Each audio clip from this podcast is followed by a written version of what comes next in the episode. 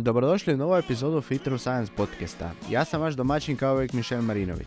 Gost današnje epizode je Strahinja Solujić. Strahinja Solujić je fizioterapeut ženskog futbolskog kluba Crvena zvezda. Na Instagramu dijeli veoma edukativne objave poneviše u vezi boli i ozljeda. Možete ga pronaći pod nazivom Science of Rehab. Također pomaže profesionalnim sportašima kao i rekreativcima u otklanjanju boli putem konzultacija osobno ili online. U ovoj epizodi očekuju vas teme poput koji je najsigurniji način podignuti nešto spoda, bilo to teško ili lako, možemo li trenirati ako imamo bol, je li bitan položaj u kojem spavamo, jesu li manje fleksibilne osobe sklonije ozljedama i tako dalje. Kratka napomena prije početka razgovora. Ako ti se sviđa ovaj podcast, molim te komentiraj, lajkaj i pretplati se na kanal. Zahtijeva jako malo tvog vremena, a to je trenutno jedini način na kojem možeš podržati mene i rad ovog podcasta. Hvala ti i uživaj epizodi. Pozdrav Strahinja, evo, nismo se čuli uh, kad smo bili napravili epizodu možda pred uh, dva mjeseca, tako nešto, ostalo mi je brdo pitanja. Bio si veoma zanimljiv gost i evo, odlučio sam da napravimo rundu dva ubrzo nakon toga. I evo, možeš reći uh, kako si evo u ovih proteklih osam tjedana, ima šta novo kod tebe i možemo krenuti u nove ti bankove u svijetu fizioterapije. Tako je, spremni smo za najnovije ti bankove. Jasno, sjajno, trening napreduje, sve napreduje. Malo, eto da kažemo sad dok se još moje telo adaptira na ovaj intenzitet i sve malo je došlo do nekih tako povredica u prethodnih par nedelja.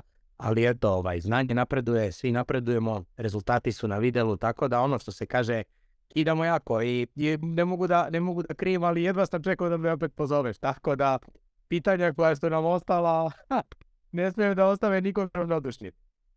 Hvala ti, da, mislim da su pitanja veoma uh, spicy, da će se dosta raznih uh, bajesova ljudi uh, od ne znam koliko, već 20-30 godina se priča o tome kako je fleksija leđa loša i sve to, kako postoji neki najbolji način da nešto dižemo spoda, recimo isto ovaj anterior pelvic tilt, tome se isto dosta priča, pojam isto shoulder impingement, tako da sve to planiramo proći, opet da vam pravimo mini igru na kraju overrated, underrated, mislim da se to ljudima dosta svidjelo, pa možemo krenuti s idućom, idućim hot topicom, koji je najsigurniji način da nešto podignemo spoda, bilo to lako ili teško? Da li uopće postoji najsigurniji način?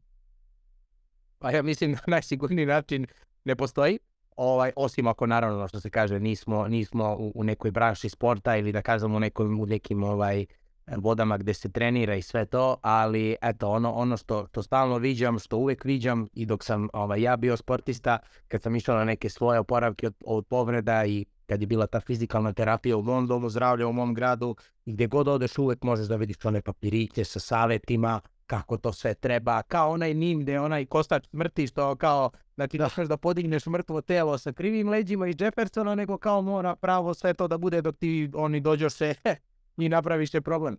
Tako da ovaj, smatram da, smatram da, opet ono što kažem, dakle, bol je percepcija ovaj, trilion stvari koje nam se dešava, dešava u životu i da jednostavno toliko faktora utiče da dakle, to ćemo uvijek ponavljati, to moramo ponavljati, dakle borimo se da, da, da, da, da taj koncept i da sve to zaživi, da ta se svest probudi ljudima, ali eto jednostavno to su da kažem te neke ovaj opet e, vode, znači neko ovaj se fokusira na tu tehniku, neko uvijek juri da to sve mora da bude pravo, neki ljudi podižu, da kažemo, najslobodniji mogući način onako kako im telo nalaže u tom položaju u kojem se sagnu i podignu. Ovaj, ja smatram da, da, da jednostavno osim ako nismo u sportu, dakle telo se adaptira na intenzitet, strukture se adaptiraju na intenzitet, pokret u svim mogućim ravnima. Ovaj, jedan klasičan primjer, kako se zove onaj čovjek što si, što si mi pokazao, onaj lik što diže... Uh, Mark, Mark uh, Rosenberg, uh, Deadlift till I'm dead. Znači, čovjek je bukvalno objasnio sve, čovjek koji trenira, dakle, uvijek treba pokazati, objasniti da smo mi toliko, ovaj, toliko savršena bića da je jednostavno ovaj, taj pokret sve i da smatram da, da adaptacije na taj intenzitet, pogotovo ono, ljudi koji rade nešto godinama, da li rade po fabrikama, podižu nešto, čak sam ja i kačio jednog ovaj, um, crnca u Africi koji je ono motor od automobila polu nekom Jeffersonu i to na ruke, čovjek sa savijenim rukama izvlači bez problema i nosi ga, tako da ovaj jednostavno ono, smatram da ako smo previše opterećeni, da kažemo podizanjem pravilnim tereta i sve, može doći do kinezifobije, ovaj, dakle, straha od pokreta, da kada se ljudi previše fokusiraju. Isto tako, uh, viđao sam da kažem ozbiljnije i dizače tegova i powerliftere i ljude koji su ono bukvalno u fazonu, čak i neki koji su treneri i savjetuju svoje ljude, znači to mora sve da bude pravo, mora da se namestiš, ja čim sam malo iskrivio leđa, odmah povezuju to sa povredom odmah linkuju tako neke stvari, ali ljudi ne kapiraju ono najbitniju stvar, uh, to je ono da jednostavno mi vidimo s polja da je tvoje telo pravo kič, je prava, a šta se dešava unutra, unutra kad bismo ovaj, pustili magnetnu rezonancu, dakle, kičma ima svoje prirodne krivine u obliku slova. Znači, kičma je uvijek iznutra, kriva strukture se moraju adaptirati, moraju se nameštati uglovi pršinova, nekada čak i ta fleksija kičme, te poluge koje, koje se zasnivaju, ovaj, nam pomažu da bukvalno podignemo teret efikasnije. PR je PR. Znači ono, kad je performance mod, uvek ja to volim da kažem. Ti treniraš u nekim uslovima u kojima si naviku. Znači, tvoja teretana, tvoja štipka, tvoj deg, sve ti odgovara, to vreme, bla bla bla, sto neki stvari. Odmah kad je takmičenje, odmah kad treba performance mod, odmah kad treba PR mod, seti se odmah šta ti bude koliko tebi, ok, čast izuzecima, koliko tebi nekad prođe kroz glavu da ću uspeti ovo teško čoveče, PR je, ne smijem da failujem, znači automatski se menja percepcija svega što ti za. Odmah su to uslovi na koje nisi navikao, odmah kreće, znači adrenalin mod da pumpa, Znači, tvoje telo ulazi bukvalno mode da preživi.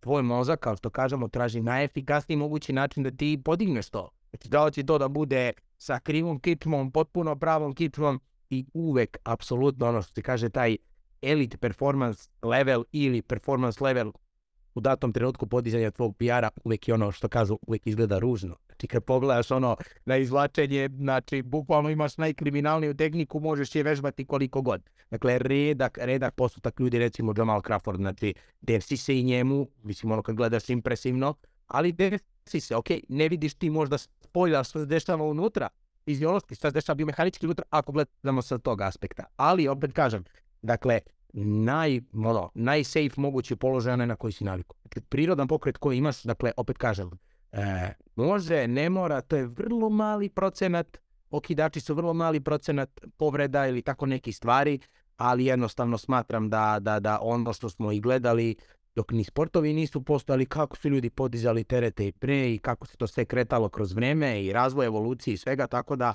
ovaj, osim ako se ne baviš ono pro sportom, pro levelom gde juriš neke stvari, rezultate i gde si posvećen tome, smatram da ono ljudi u normalnom životu apsolutno ne moraju da obraćaju pažnju na te neke stvari, jer opet kažem, dosta psihološki utjecaj ima, može doći do određenog straha od pokreta, od određenih pogrešnih uverenja, da jednostavno ovaj, nastanu ti neki problemi, tako da ono, ja nisam ovaj zastupnik svih tih nekih stvari, svakome se dešava, tako da ovaj, svako ima određenu genetiku poluge, kako on to podiže i mislim da jednostavno ne možemo uspostaviti neki standard, nažalost, jer je svako individual za sebe.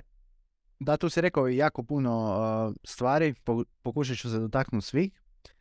Uh, ovo što si govorio o polugama, da, to će dosta se ovisiti, recimo neko ako ima veoma kratke ruke, on, on će morati se više nagnuti u deadliftu, znači imat će veću tu uh, fleksiju leđa, a recimo neko ko ima duge ruke može biti dobre poluge, znači dobar omjer femura, tibije, će, imat, će biti više uspravan, pa to dosta ovisi isto o tome kako, kako će neko najbolje podizati teret uh, spoda, odnosno kad pričamo ovako o powerliftingu, ajde, ja sam sad prešao malo više o powerlifting, ali uh, evo vježba poput Jefferson curla, znači gdje, vježba gdje pokušavamo što više izolirati uh, donji dio leđa, što manje gurat kukove iza sebe. Uh, recimo, tu se rekao da ta, te sve strukture se adaptiraju na opterećenje. Evo recimo ja konkretno znam da veslači oni imaju deplje diskove nego sedentarne osobe, znači to se pokazalo kroz istraživanja. tako da da, definitivno te pasivne strukture se adaptiraju na opterećenje. I sad imaš tu isto neke ljude koje ti ono, koje kažu da ta fleksija u leđima, to savijanje leđa je onako, nije štetno, ali je štetno ako se radi s velikim opterećenjem. Naravno sad smo došli do toga da se ta tkiva adaptiraju. I ovo praktički da sumiram šta si rekao, Znači ne postoji neki najsigurniji način da nešto podignemo spoda, bilo to lako ili teško. kako ja ovo objašnjavam, uh, možeš se malo dotaknuti do toga, ja, ja ovako to objašnjavam klijentima. Sad ako je nama cilj recimo radimo konvencionalni deadlift, želimo onako iz, maksimalnu hipertrofiju izvući iz recimo gluteusa, zadnje lože i svega toga. Pa tu bi gledao recimo da ne bude prevelike fleksije u donjim leđima, čisto da pogodimo više te mišiće. Znači tu ne gledamo na način šta je pravilno, ne gledamo način šta je onako efikasno za naše ciljeve. Znači sve ovisi o našim ciljevima. Ako je nekom cilj ono ojača donji dio leđa, pa naravno da želi manje gurnu kukove iza, znači želi što veću fleksiju tu. Kako bi ti isto strahinja reagirao recimo u teretani, uh, da vidiš nekog da radi onako catback uh, deadlift i ti radiš nekakvu drugu vježbu, da li, da li bi ti išta rekao toj osobi ili smatraš ono da to nema onako nikakve veze? E, opet ono što ti kažeš, ja bih gledao kakav je cilj te osobe. Dakle, jednostavno, ok, ne znam u tom trenutku da li on radi PR, da li nešto pokušava, da li je početnik njegovu fizičku spremu, koliko on zapravo je u tom sportu i svim tim stvarima, ali ovaj, ako bi gledali s neke druge strane, kad god sam prišao nekome i nešto rekao, uvijek je bio problem, uvijek su ono ljudi, da kažeš, imaju taj neki animozitet i sve to i uvijek se uvijek će ti biti ono u teretani, a pogledaj kako ti izgledaš pa nešto priča ili pogledaj koliko ti dižeš i tako dalje, ali ovaj, eto, Znaš kako? Što misliš općenito o tome, kad, da li bi ti išao nekoga, nekome ispravljati tehniku, onda ne, ne poznaš tu osobu, ono, ne čini se onako, kako bi rekao, ne čini se onako lijepa tehnika, pod navodnike govorim lijep, ono, vizualno lijepa oku. Da li bi ti prišao toj osobi nešto bi rekao ili bi samo pustio da radi kako, kako treba? Stio bi da radi kako treba. Slažem se, da. Ne bih, ne bih, ne bih jednostavno prišao, pustiš da radiš kako treba, jer jednostavno opet se ponavljam na neku, na, pozivam na neku drugu stvar. A, zamisli dođeš, daš kijove i osoba se povredi. Šta ćemo onda? Da. onda krivo, onda si ga ugasio. Ovako pustiš, vidiš, pa milion, milion opet se ponavlja, znači ovaj Mark Rosenberg, opet se vraćamo na, na, na, na milion rilova kad vidiš oni indici, one, oni, oni, oni smiješne stvari kako podižu, ako njima ne pukne kič milioni ljudi koji imaju 20 kila s te krevetom, podižu one težine, bukvalno ono banana, kičma, ništa im se ne desi. Dakle, samo jedan od dokaza koliko je kičma ovaj, rezilijentna, koliko je ona jednostavno toliko jaka struktura i sve, ali opet kažem, dakle, ne bih, ne bih, zato što opet uh, uh, smatram da jednim q i tim stvarima koje pokažeš u sekundi, to je ono što ja radim sa svojim klijentima, ne očekujem kad neko dođe da, da, da, da vidim, da sagledam situaciju prilikom povrede ili ja ne očekujem posle jedne sesije ili jednog q da se to nešto desi. Znači to je sposobnost, vreme, rad, skill koji treba da taj vežbač razvije da bi došao do svega toga. Znači svi mi kad smo počinjali imali smo banana kičmu, forma nam je bila katastrofa, dakle mora mozak da nauči pokret, ne centralni nervni sistem da odreaguje, položaj zglobova, sve te neke stvari, poluge, da nauči osoba da se srodi sa tim, staž u teretani, rad na tome, dakle, to su neke stvari koje zahtevaju vreme. Opet, imamo ljudi koji bi bukvalno posle jednog q savršeno popravili, jednostavno, dakle, to je toliko, da kažemo, neka, ovaj, neka zavrzlama da jednostavno ako se opet dotaknemo svega ovoga, ja ne bih iskreno ovaj, prišao ni objašnjavao ništa, jer opet kažeš nikad ne znaš kako ti neko da responduje na to. Vrlo prosto. Da, a i većinom znaš te neke osobe koje ispravljaju te osobe, većinom daju nekakve pogrešne savjete u smislu, ne znam, to su, budu to neki loši, loši q loše napomene i samo još praktički učine gore toj osobi. Mislim, to je iz meni iz osobnog iskustva je to ono što viđam. Tako da, da, ja, ja ne bi iskreno gotovo nikad dao neki savjet nekoj osobi, ne zato jer sam ja loša osoba, jer šta ja znam, želim da me plate prije što kaže savjet, nego jednostavno smatram da čak i ako nešto kažem, da oni možda neće ni prihvatiti taj savjet i jednostavno mislim da nije, nije dobro davati neželjene savjete drugim osobama i da i eventualno ako te ta osoba pita, ej, mi možeš pomoći, cilj mi je ovo i ovo, imaš koji savjet? Da, onda definitivno bi, bi tu dao savjet svoj, neko svoje putstvo. Uh, znaš šta, isto neki ljudi kad recimo postavljaju barijere, kad recimo mrtvom dizanju. Znaš, neki ljudi, neki treneri ne želi da osoba radi mrtvo dizanje jer kao tvrde da a, ti ne možeš ući u tu idealnu poziciju pod navodnike, tebi je zadnja loža ti nije fleksibilna, pa znaš onda recimo stavi dva utega, znaš malo povišenje i onda postepeno grade ka tome. E sad to me dovodi do idućeg pitanja. znači li to da su manje fleksibilne osobe skloni ozljedama? Imamo kakve literature na tu temu? E, pa gledaj ovako, moje mišljenje, dakle, prvo moramo da mi redefinišemo razliku između fleksibilnosti i drugog pojma mobilnosti. Dakle, ajmo najprostije rečeno, dakle, fleksibilnost je zapravo sposobnost mišićne partije ili određenog mišića da se kroz što veći mogući objem pokreta on istegne.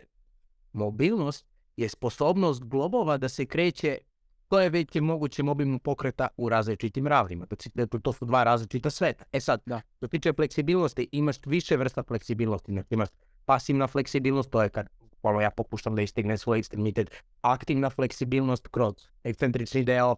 Dakle, imaš aktivno, uh, pardon, kad se zadrži u izometriji, opet imaš ovu aktivnu vrstu tenzije, sve te neke stvari, znači to su, ja nisam sad istraživao ovaj, što se kaže puno o fleksibilnostima, taj flexibility research profil, tamo sam pokupio te neke sitne stvari, zato što ja, na primjer, uh, opet znamo da vid pasivne tenzije, aktivne tenzije izaziva mehaničku tenziju kroz vreme, kad ga držiš određeni deo vremena i može da izazove mogućnost hipertrofije, ali opet šta je to što reaguje? Dakle, opet reaguje nervni sistem.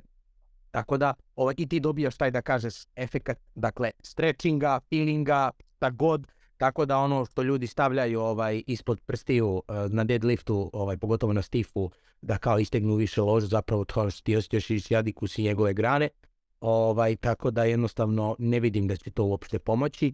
Jedini način kako stvarno možeš da, da, da kažeš da izdužiš mišić, da dovedeš do te njegove, znači opet kažem, kroz vid aktivne tenzije, odnosno ekscentrični deo pokreta, dakle negativ. Dakle imaš šta možeš kroz za lož da radiš.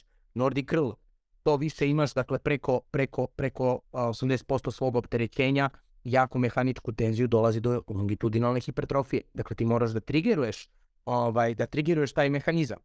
To je ono što, što ljudi, što ljudi ovaj, zapostavljaju. Ja mislim da sve može pod opterećenjem da dođe do izduživanja i ostalo, Ovaj, ali eto, jednostavno, dakle, to ljudi moraju da redefinišu što se tiče mobilnosti i tih stvari. Dakle, mobilnost je, ovaj, sad je to malo da kažeš neki novi svet biomehanike, svih tih da kažeš pseudonauka, ovo što se kaže Postura Restoration Institute, Conor Harris, Couples i tako dalje i tako bliže. Dakle, ok, oni su doveli te neke da kažeš nove alate koje imamo da kroz disanje, da zapravo ti svoj skelet, karlicu, rebarni kavez, kako postavljaš kroz prostor, centralni nervni sistem reaguje, ali mi jedino o tome što znamo to je da je to rigidna biomehanika, imam post o tome koji sam, koji sam pisao, ali mi dalje ne znamo i ono što se kaže, e, ne kapiramo M fiziku, M šta se dešava kako centralni nervni sistem ima percepciju ovaj, e, položaja skeleta u prostoru, adaptacije, ne znamo šta se dešava mehanika fluida, dakle 80% našeg tela je voda, kako reaguju ostale strukture na sve to fiziološki i tako dalje, kakva nam je genetika, da li su nam, na primjer, oblici, opet da ponavljam, znači glava, ajmo sad lupam, uzmem primjer, uh, glava kumerusa, uh, sam ovaj, da kažemo, labrum kakvog je oblika, karlica, kakav je acetabulum, kakav je e, zglob samog kuka, glavica, femura, dakle to su te da, da si muško ili žensko, plića karlica, šira karlica, dakle to su sve genetičke, ovaj, da kažemo, variabilnosti koje odlikuju neke stvari. Dakle, da li si ti uopšte nadare za taj sport što, što, što se baviš ili što se krećeš ili za posao, dakle, sve se to uzima ovaj, u, u, u obzir i onda jednostavno razumeš, ljudi ovaj, pokušavaju da, da te neke stvari um, rade, da jednostavno, opet kažem, dakle, kako ćeš to doprineti, dakle, možeš apsolutno samim treningom kroz vreme, kroz adaptaciju struktura, kroz, ajde kažemo, pod uslovom da znaš, da znaš šta radiš, ok, aha, ovde znam da može fleksibilnost mišića da se izazove kroz tešku ekcentričnu kontrakciju, aha, znači to mogu da izvedem tu, to mogu da ubacim ovde, dobit ću tu adaptaciju vremenom, pustiš osobu da ona razvije to kroz vreme, ali jednostavno, eto, da kada, opet, ovaj, i ono što sam ja pisao juče na storiju, mislim da manjak edukacije o, o nekim stvarima i sve, ovaj, pravi problem, pogotovo ovde na Balkanu i da mnogo kaskamo, ali jednostavno, eto, ovaj, opet kažem, ja se ne bih puno obazirao na, na te neke stvari lično, e, istezanje e, ne koristim, ne dajem svojim klijentima, istezanje, na primjer, vidove ovaj, aktivne i pasivne tenzije koristim ja u mom treningu, jer meni je hobi da kažem bilderica i ja cepam tu hipertrofiju, meni dosta znači, ovaj, kad radim i sve to, isprobavam sve sa mojim coachem, tako da, na primjer, za ovih da kažem nekoliko nedelja rada što isprobavam sad na primjer u pušću imam vid aktivne, znači vid aktivne ovaj, totalne tenzije na pek deku, na, na, na streču, na grudima, do te mere da ja bukvalno ne, ne mogu ruke da pomeram kad završim ta, taj ceo minut pasivne tenzije i sve to, ali opet šta je mobilnost, dakle koliko će meni kroz bench press i sve to, dakle to su dva različita sveta i ljudi brkaju te pojmove, ovaj, a opet eto smatram, smatram da, da dosta stvari može da se reši kroz trening, da se modifikuje kroz trening i da ne treba gubiti vreme ovaj, što se tiče tih stvari, jer opet ono što kažem, moraš pratiti osobu, moraš pratiti sve to kroz vreme, kako se ponaša, šta odgovara, šta ne odgovara, dakle, ovo je jedna, da kažem, što trenerska, što terapeutska, dakle jedna ovaj, struka koja jedno široko polje gdje moraš da imaš milion faktora uzeti u obzir i na taj način tražiš nekome njegov sweet spot gdje ćeš dobiti najbolje mogući rezultat. Vrlo prosto. Da, znači strahinja, suma sumarum, kad bi morao to sve svesti u jednu rečenicu, znači jesu li manje fleksibilne osobe sklonije ozljedama? Nisu. Nisu? Nisu sklonije. Ok, znači ovisi o puno, puno više faktora. Znači, Isto me to dovedi sad do idućeg pitanja. Tu si bio spomenuo Conor Harrisa i taj, ako se ne varam, to se zove taj neki, nekakvi postural restoration, kao PRI oni to zovu. I sad, sad me zanima šta ti misliš o tom modelu. Evo iskreno moje nekako razmišljanje o tome, koliko moje neko viđenje literature i svega toga. Mislim da su oni dosta biomedicinski onako rastrojeni previše, da sve onako to je previše onako simplified. Mislim da pokušavaju biti onako ispas pametni, uh, malo se odkačiti od uh, norme, bi rekao. Ne znam, meni, meni se čini onako to kao neki red flag. Šta ti kažeš o tome?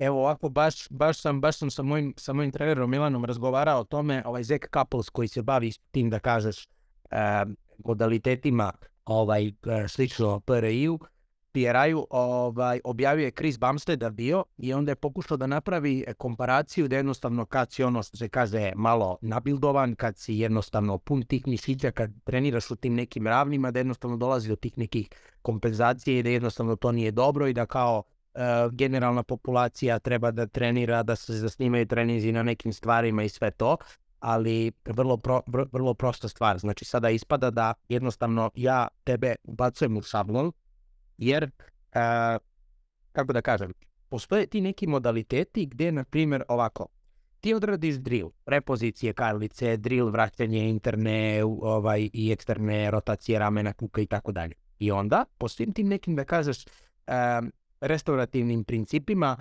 kada ti odradiš neku vežbu, da zapravo oni su istraživali kome vežbe zapravo blokiraju i vraćaju na staro nakon tih drillova E, te adaptacije koje si ti izazvao u datom trenutku. Ti telo se adaptira, ali jednostavno e, ispada sada tebi ceo trening mora da bude šablonski. Znači imaš jednu vežbu koja zapravo pokvari rotaciju koju si vratio, druga vežba mora da bude pod opterećenjem da vrati tu rotaciju nazad. I onda bukvalno ti ubacuješ čoveka u neki šablon, ali jednostavno opet e, zasniva se sve to na biomedicinskom modelu. Ok je kao alatka koristiti u nekom trenutku ako baš vidiš da je nešto kritično ili to, ali opet ono što kažem, dakle, bez mehaničke tenzije mi ne bismo mogli da hodamo, ne bi mogao da pomeraš kapke uopšte, to je opet pokretanje mišića. Znači jednostavno mora da postoji mehanička tenzija, mora da postoji rad, mora da postoji opterećenje, mora da postoji intenzitet. Hipertrofija je posljedica svega toga, dakle ti čak i radići te vežbe hipertrofirat ćeš. Pa što ono znači? Znači sad treba raditi neke vežbe da ti nećeš sebi narušiti statiku, dinamiku dela, i strukturu i sve te neke stvari. Dakle, ovaj, ja za te modalitete istraživao sam, znači malo sam isprobavao na nekim svojim klijentima, nekima sam davao te alatkice da rade drilove pa im dam trening da odrade pa je ono što se zove taj wow efekt, dakle to je taj quick fix metod gdje oni kažu wow ja sad mogu više da čučkam tamo vamo, a onda sam imao ljude koji su povređeni, uh, znači kad pričamo o rehabilitaciji, ljude koji su povređeni i nisam im dao ništa po PRI-u, sam dao sasvim najnormalnije da rade idemo malo narativ, idemo malo modifikacija treninga, derivate nekih vežbi, malo da kažeš ono, pogledaš, sagledaš neke stvari, šta, kako rade sposobnost, daš im ovdje neki savjet, apsolutno isti rezultat. Znači, apsolutno isti rezultat. I ovi što su prestali da mi rade, da kažeš, tehnikice tih drillova i tih stvari, apsolutno su se vratili na staro kako su i do sad trenirali. Znači, to su neke stvari koje ti kao privremeno olakše i sve to, i onda vidiš jednostavno da što se tiče rehabilitacije, znači govorim u tom domenu, ne govorim u domenu performansi tih stvari, dakle, opet ono, ono što hoću da naglasim, dakle, tu više sve nepredvidivo, toliko stvari ima, toliko alata primjenjivih, ali e, mora se tačno znati, moraju se davati dobri narativi i jednostavno takva smo struka da svaki vid dezinformacije i stvari koje za koje garantuješ, a koje, na primjer, nisu naučno dokazane, ne možemo da se oslonimo na to. Ok, pod uslovom da ti pratiš čoveka i sve to, ali jednostavno je to ovaj PRA i sve te neke da kažeš metode se smatraju pseudonaukom zato što imaju vrlo nekvalitetna naučna istraživanja opet kažem ti, uh, ti ako si neka firma, pa zar ti na primjer ne bi platio da jednostavno uh, tvoj produkt koji si napravio ili tehnika ili šta god ne donese neke, neke da kažeš ono. Opet sad će to da bude kao što sam imao raspravku pre neki dan sa nekim ljudima kao pa ti kao napadaš te autoritete kako je Bill Hartman izletio hiljade ljudi pa bla bla bla ovo ono, ok sve ja to razumem, ali opet kažem uh, mi smo medicinska struka, moramo da uzmemo hiljadu faktora u obzir. Ovo je struka pre svega etike, radne etike i moral, moralnih načela, dakle ne mogu sve da uzimam zdravo za gotovo i jednostavno ne mogu da garantujem za neke stvari koje su ti dokazane da nisu ništa specijalne. To je opet problem, razumiješ? Dakle, opet imaš čovekov, čovekov život, znači imaš živu osobu u tvojim rukama da ti zapravo upravljaš njegovim zdravljem i životom. Dakle, opet to je na neki način, ono, ako se pozivamo na te neke stvari, možda se drži do nekih načela i svega toga, ali opet ti kažem, dakle, ima tu mnogo biznisa, ima tu uh, i kvalitetne stvari, ali opet kažem, filter informacije, svi ti neki stvari mora da se, mora da se ima. Tako da, eto. Da, tu si bio spomenuo još jedno ime, Bill Hartman. Evo, ja sam se, da, počnem se susreta s tim konceptom ono prije tri godine. Sva se reće da sam upravo i onda naletio na taj pain science i da, kod njih su mi baš iskočili neki red flagovi mislim da je previše to nekakav redukcionizam. Recimo tipa Conor Harris kako je video najčešće stavlja. On najčešće stavlja nekakve videe here are three exercises to fix your pain ili tako nešto. Previše onako nekako redukcionistički razmišlja. I mislim da, da to da se time šalje neka kriva slika ljudima i mislim da onako to je neki net negativ bi rekao za, za društvo. Naravno, foren super je kada neko nešto novo donosi, rekao bi, u bilo koju sferu fitnessa, bila to prehrana, trening za hipertrofiju, rehabilitacija i sve to, ali ako ne postoji nekakve, ne postoje nekakvi dokazi za toga, ne znam, to, to za mene diže baš ono red flagove i kao takav da, ne smatram taj neki model da donosi puno benefita za ljude. Tako je, apsolutno. Mislim, ja se slažem sa tobom ovaj, nije da nije nekada neku alatku, vidim o čemu se radi, dam predlog, dakle nekada ja istražujem, nekada ja jednostavno ok, kažem dobro ova vežba, jer pokrit je pokret, dakle ja sam ti dao vežbu, da li će ta vežba da promeni ugao delovanja, smjer sile, opterećenje, šta god, funkciju, odnosno funkciju mišića ako je ovaj dvozglobni, jednozglobni, znači jednostavno ono što se kaže, gledaš, eksperimentišeš, isprobavaš, vidiš na čemu si, aha, ovo radi posao, ovo ne radi posao, dakle, moraš isprobati uz neku dozu narativa, to je ono što ti kažeš, dakle, opet, znači, ono, nuditi nešto sa naglaskom da će ti to popraviti i mi kao psihološka, odnosno emotivna socijalna bića, to ti odmah ono na udaru, dakle, opet, jedni od marketički poteza, znači, prvo iz udara, u, ovo će mi rešiti problem, top, a šta ako se pogorša problem, a šta ako ti ne reši problem, upadaš u i tek dolazi do frustracije. Dakle, uvijek se mora biti skeptičan, uvijek se mora tu klackati, naći ta neka ravna linija i polako, postepeno isprobavati neke stvari. Tako da slažem se sa tobom, ne treba se uzimati ovaj zdravo za gotovo, ali opet ja bih naglasio ono što, što ja sad kako ovaj, treniram, gledam ostale ljude i sve to, ovaj, dakle ljudi e, bukvalno ne uspevaju da e, sebi dobro, da, da, da se pomuče, dakle i dalje vlada taj koncept, daj mi samo što pre, ako postoji neka pilula, neka ono što se kaže prečica da to rešim, to i dalje nažalost vlada, ali opet e, na kraju krajeva kad se sve ovaj svede, kad isprobaju sve, na kraju neko se trgne, pa odluči da bude strpljivi, da promeni život iz korena, a za neke to na kraju bude kasno i nema i pomoć, nažalost. Tako da, a eto, slažem se sve sa tom, pravo si. Da, definitivno strahinja. E, sad prelazimo na iduće pitanje, a to je veoma često kod e, ljudi i mislim da većina ljudi, znaš, onako misle upravo suprotno od ovoga. Prepostavljam e, šta ćeš reći, ali možemo li trenirati recimo ako imamo bol i kada da, kada ne. Mislim, da li postoji ta nekakva granica? Jer recimo, šta ja vidim u praksi, ljudi čak ono, ako ih počne malo više boliti, izbace gotovo svaku aktivnost. Bio sam isto pričao sa Reneom o ovome u podcastu, pa evo, isto me zanima šta ćeš ti reći.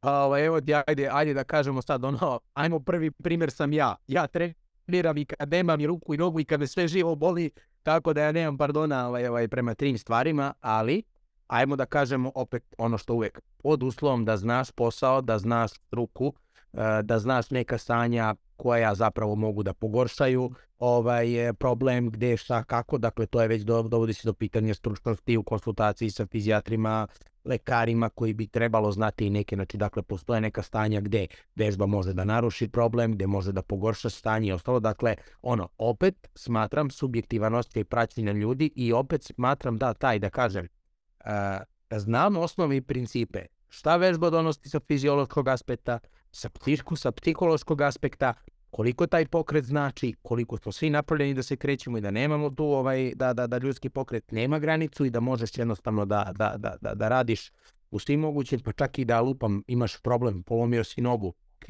radiš ono što možeš, radiš ostale ekstremitete. Kad je ruptura, kad pukne mišić, osim ako nije operativno da mora da se reši ovaj zahvatom, već drugi dan, evo, kod mene u futbolu, znači dolazi do, do, do, do pucanja zadnje lože, kvadricepsa, lista, šta god, dakle, prvi, drugi stepen ruptura, ok, dam ti 24 sata čisto da odmoriš, odmah krećemo sa opterećenjem. Dakle, odmah trigirujemo da kažeš mehanizme fiziološke za potpicanje, za rastanje mišića i tako dalje, dakle, jednostavno to su stajanja, ok, znači ajmo sad pratimo strukturu, povrede leđa, sve da kažemo ovaj, malo osjetljivije strukture, po znacima navoda. Dakle, tu se prati subjektivan osjećaj.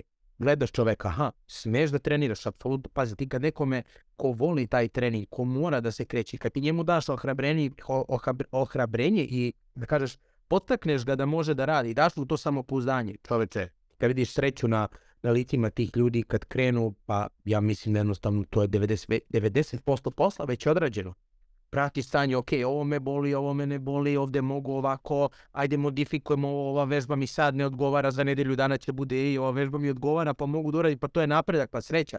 Pa nikad ne znaš, znaš. To može da se dođe boli ga nekad nešto, desi mu se neki topao događaj van teretane. Znači ono, našlo si neku devojku, desilo se nešto, neka proslava tamo ovamo, i odjednom bum, krene sve na bolje. I desi se nešto loše, krene sve na gore. Znači nikad jednostavno ne znaš. Dakle, to je jednostavno ono, treba trenirati pod bolom, svi moji ljudi, svi moji klijenti koji dolaze na rehabilitaciju, treniramo pod bolom. Dakle, opet sam pisao o tome, mora da postoji ono, se kaže, diskomfort je progres, dakle, ovaj, jednostavno mora da postoji vid neprijatnosti, moraju telu da se predstavljaju pokreti za koje zapravo, da kažemo, naše telo misli da su opasni, reaguje tim nekim zaštitnim mehanizmima, dakle, ok, u prvim fazama polako, postepeno, jer e, moraš da na neki način izazoveš bol da bi tvom telu i mozgu predstavio vid sa biopsihosocijalnog aspekta da taj pokret, iako je bolan, ipak nije opasan, ipak ne izaziva da kažeš neko pogoršanje stanja i kad ti naglasiš osobi da zapravo e, kada dođe do povećanja bola i upale nakon treninga ili u toku treninga da to ne mora nužno da znači da e, je stanje gore. Dakle, opet kažemo, E, povezanost e, oštećenja i bola, tad to nemaju korelaciju, ali opet ono što se kaže, moraš da pratiš čoveka. Dakle, ono što sam i pisao i kačio bio 90% e, stvari uspeha u rehabilitaciji dešava se van terapije, van sesije rada sa tvojim klijentom. Kako se on ponaša kada dođe da kažeš povećanje bola, kada on ima bol, kako na koji način da reaguje kada u životu ima problema kako da se kreće, na koji način da dozira, koliko šta sme da radi. Dakle, smatram da, da ljudi moraju da se kreću pod bolom i ono, jednostavno, opet, ono što se kaže, ajde sad da ne budem nija neki zadrti terapeut jer sam čitao ovaj, dosta stvari istraživanja, dakle, i vežba je placebo na neki način, dakle, sve to utiče. Kao što je terapija, ovaj, dosta stvari uh, ima placebo, ono što se kaže rađena su ta istraživanja, dakle određene tehnike, metode u primjeni kada čovjek ima bol, bilo da je to kroz pokret, bilo da je to pasivnim tretmanima, ono što se kaže imaju apsolutno isti utjecaj. Dakle, dosta je stvari sa psihološkog aspekta i to nam samo pokazuje da je jednostavno oštećenje i ponavljam opet, oštećenje i bol zapravo dva različita sveta ali to ne znači da problem ne postoji, postoji, samo jednostavno mi moramo da vremenom, opet kažem, mi kao služavska, odnosno kao batlerska ovaj, struka, predstavimo, pomognemo čoveku i postaknemo ga da on sam sebi reši problem. Jer, opet kažem, možeš ti raditi, ja raditi, najbolje na svetu raditi ako osoba sebi ne, ne želi dobro i ako ne želi i ne osjeća se sigurno pored tebe i u ono što pričaš i u informacije koje pružaš i kako ga stimulišeš kroz trening, mislim da nema napretka, iskreno. Tako da, eto. Ta strahinja, recimo, ne znam da li koristiš skalu boli, pretpostavljam da ono koristiš je nekako jednostavna. Da, jer ja, sam samo da brojim, ja samo da brojim, samo da brojim do pet, ne znam. Uh, da, uh, evo ja, ja recimo brojim do deset, evo kad je neki klijent onako malo ima uh, veću nelagodu ili nešto, pa ga jednostavno najjednostavnije, mada ta skala je dosta subjektivna, pa evo to je jedan problem s time, nekome će možda biti, nekome 8 od 10 na skali boli će nekome drugome predstavlja 3, 3 kroz 10. Sad, uh, da, bože moj, radimo s onim najboljim alatima koji imamo. Ali uglavnom, htio sam te pitati. Odnosno, zapravo, zapravo moram da te ispravim. Sa manje pogrešnim alatima. Znači svaki model je pogrešan. E, tako. Može biti inspir, inspir, ali dakle koristimo što manje pogrešan, ovaj, pogrešan alat i u tom bolje. Dobro si to rekao. Uh, uglavnom to me dovodi do idućeg pitanja. Gdje bi bila ta neka granica kamo je možda bolje ono uh, da ne baš uh, recimo ako nekoga boli leđa toliko pa da uopće ne radi nikakav pokret nego ono kompletan odmor. Gdje je, kako biš ti opisao, gdje je ta granica? E gledaj ovako, jedna jako, baš, baš to što kažeš kod tih granici što si ovo malo pre pomenuo, moram se nadovezati ovaj, još, još na te neke stvari pa ćemo se odmah uključiti u sve to ovaj, ono kad kažeš da je taj subjektivan osjećaj, opet pratiš ljude, dakle, neki, nekim ljudima jednostavno telo, on, na primjer, vapi za odmorom i dešavalo se da sam zapravo imao klijente gdje ono krenemo da radimo, nema napretka opšte. U jednom trenutku kažem, ok, odmori. Odmori, idi na neko putovanje, promeni sredinu, skuliraj malo mozak. Ljudi dođu preporođeni kao da nikad ništa nije bilo, krenemo da radimo u bola nigde, bez ičega i ono, onda sedneš i staneš, i zapitaš se ovaj, šta, šta, je, šta je fizioterapija, šta je, šta je sve ovo što mi radimo. Znači, da li je ovo jedan veliki paradoks i koliko zapravo moraš da imaš empatije, da razumeš te ljude, koliko moraš da jednostavno se postaviš ulogu i da, ovaj, da, da razmišljaš, da slušaš ljude, da pratiš telo, da osluškuješ, znači milion puta ću to ponoviti i opet ono što ti kažeš kad radi na treningu, ovaj, dođemo do toga da je to subjektivna skala, gdje sam teo reći, ti ne znaš taj dan, ti ti se daš nekome lupom, ajde podignemo 60 kila, on sad dođe, ha, u Michel me gleda, ajde sad moram da se potrudim, nije on uspe. A možda ako Michel ne, nije tu da fejle, ili će se povredi, ili će da jednostavno razumeš, ili je veče pre toga nije ti rekao šta je, oj nisam spavao, znaš, ali čuti neću da kažem, Michel će se naljutiti, dođe, napravi se problem. Znači, opet kažem, mi kao kolege jednostavno uvijek se ljudi fokusiraju šta je ono što ja zapravo radim u toku tretmana, ali ti treba da budeš detektiv na neki način i da vidiš šta se dešava van tretmana. Kakav je taj dan osobi, kolika količina stresa je do, cirkulisala taj dan, da li je ta osoba spavala, možda jednostavno je došao taj dan, ti si ga inspirisao, spreman da se dokaže pred tobom, bam, uradi nešto. Dakle, sve te neke stvari kad testiramo ljudi, kad gledamo su, opet to što ti kažeš, vrlo subjektivne, vrlo jednostavno, ovaj, psihologija dosta utiče opet postagnut psihologijom, šta je dalje neurofiziologija, hormoni rade, hormoni kontrolišu dosta na život. dakle, hoću da objasnim koliko jednostavno moram, moramo da smo ono open-minded za sve stvari, tako da ovaj, to je ono što ću ti kažem. Dakle, vrlo nepredvidive stvari se dešavaju nekada nekada ljudima je odmor jednostavno totalno, znači imao sam baš jednog momka u teretani gdje ja treniram, e, dosta ljudi dolazilo ovaj, kod mene i kad sam ja bio manualni terapeut i sad kada radim ovaj exercise based pristup, doduše sad kad sam exercise based pristup neće niko da radi u ovom gradu, svi su navikli na, na, na, na strale tako je kao masirao i ostalo, ovaj, i baš sam jednog dečka koji dolazi kod mene koji imao problem sa, sa, sa ramenom i sa leđima i mi smo tada radili manuelno ovaj, ja sam tad već malo, što se kaže, naginjao na taj exercise base, pa sam ga malo savjetovao oko nekih stvari, ja ga vidim u teretani rekao čoveče, vidim ono, da kažeš ono, opao si, što se kaže, uh, košmar svakog bildera, ovaj, vidim, kažem, rekao, obao si čoveče šta se dešava. I on ovaj, meni kaže, pa brate, znaš, godinu dana totalno sam uzeo off, isfrustrirao sam se bio od svega, odmorio, evo sad sam krenuo da treniram, uopšte me ništa više ne boli, kao da nikad ništa nije bilo, polako, postepeno podižem intenzitet i ja ono, fazonu stojim i gledam. Ej, znači dobro, u tom trenutku ti je odmor trebao, razumeš? Dakle, jednostavno, ono, možda je počeo bolje da spava, san nam je najveći mogući doping koji imamo, Definitivno. tako da ovaj, nikad ne znaš. Dakle, ne možeš da znaš, jednostavno opet, opet se ponavlja jedna te ista stvar. Znači, stvari koje dovode do rezultata i uspeha se uglavnom dešavaju van tih sat vremena trenažne sesije koja je 4% tvog dana. 96% stvari se odigrava van te sesije. Tako da, vrlo, vrlo, vrlo, vrlo bitna stvar i ovaj, to hoću da ti objasnim. Dakle, e, nikad ne znaš. Ja bih ostavio to pod znakom pitanja velikim i, i, i okarakterisao bi sa pečatom kao jednu jako nepredvidivu stvar. Da, mislim, super si to objasnio, nema jednostavnog odgovora, bol je izrazito kompleksna i da, praktički, lijepo si to sročio. Tu si bio isto spomenuo san, sad ćemo malo o spavanju. Dosta ljudi, znaš, tvrdi kako ima neki idealan položaj u kojem bi trebali spavat, neki položaj utječe više na bolove u leđima, neki manje, pa zanima me koliko je to točno. Da li je bitan položaj u kojem spavamo?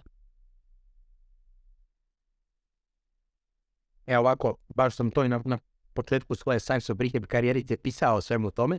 Dakle, ovaj, naše telo apsolutno ne zanima u kom položaju ti spavaš. dakle, a, a, opet ponavljam se na storiji od pre par dana.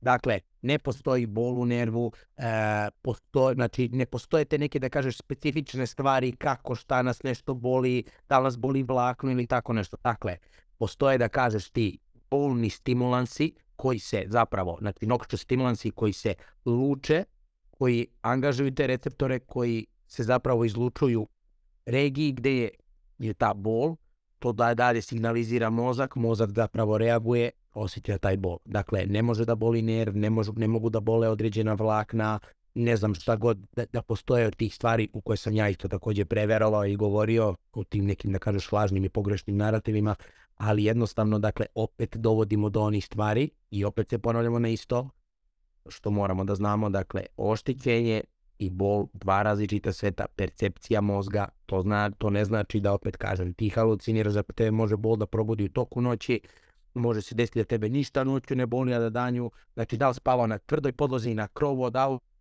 ne znam ja na čemu god, oni perfektni položaji što sad svi živi smaraju na TikToku i presu, ovaj, spavaju ovako, jastuk ispod ovoga tamo vamo, ja bih na to gledao kao i što to se gleda na ovaj posturu, dakle najbolja moguća postura prilikom sedenja ili spavanja je zapravo tvoja sledeća postura. Znači, ako meni čovječe prija ovaj položaj da ovako sedim, ja ću mi prija da ovako sedim, apsolutno normalna stvar, znači, ti vremenom ne možeš da izdržiš u tom položaju, ti telo će te naterati da prekrstiš noge, da se malo pomeriš, dakle, opet taj stvara se neka vrsta pokreta, čak i kad spavaš ti se vrtiš u krevetu, dakle, tvoje telo tebe namešta kako njemu odgovara, kako je njemu komfortno. Kada dođe do stimulansa koji je mozgu iz nekog, da kaže, uh, kako da objasnim, iz nekog uh, nepoznatog razloga, on stvori neku opasnost ili dođe do vida neke inflamacije, te budi, mora da te reaguje. Znači, ok, ulaziš u to neku crvenu zonu, ulaziš u neko alarmantno stanje, ali opet ne mora da znači da je taj položaj sna, to je ono što ljudi imaju loše verenje. Jao, kako sam loše spavao, tamo, vamo, ne. Ajde sagledaj šta si radio prethodni dan, šta si radio prethodnih nekoliko dana, kakav ti stil života, u koje vreme ležeš, koliko zapravo realno spavaš.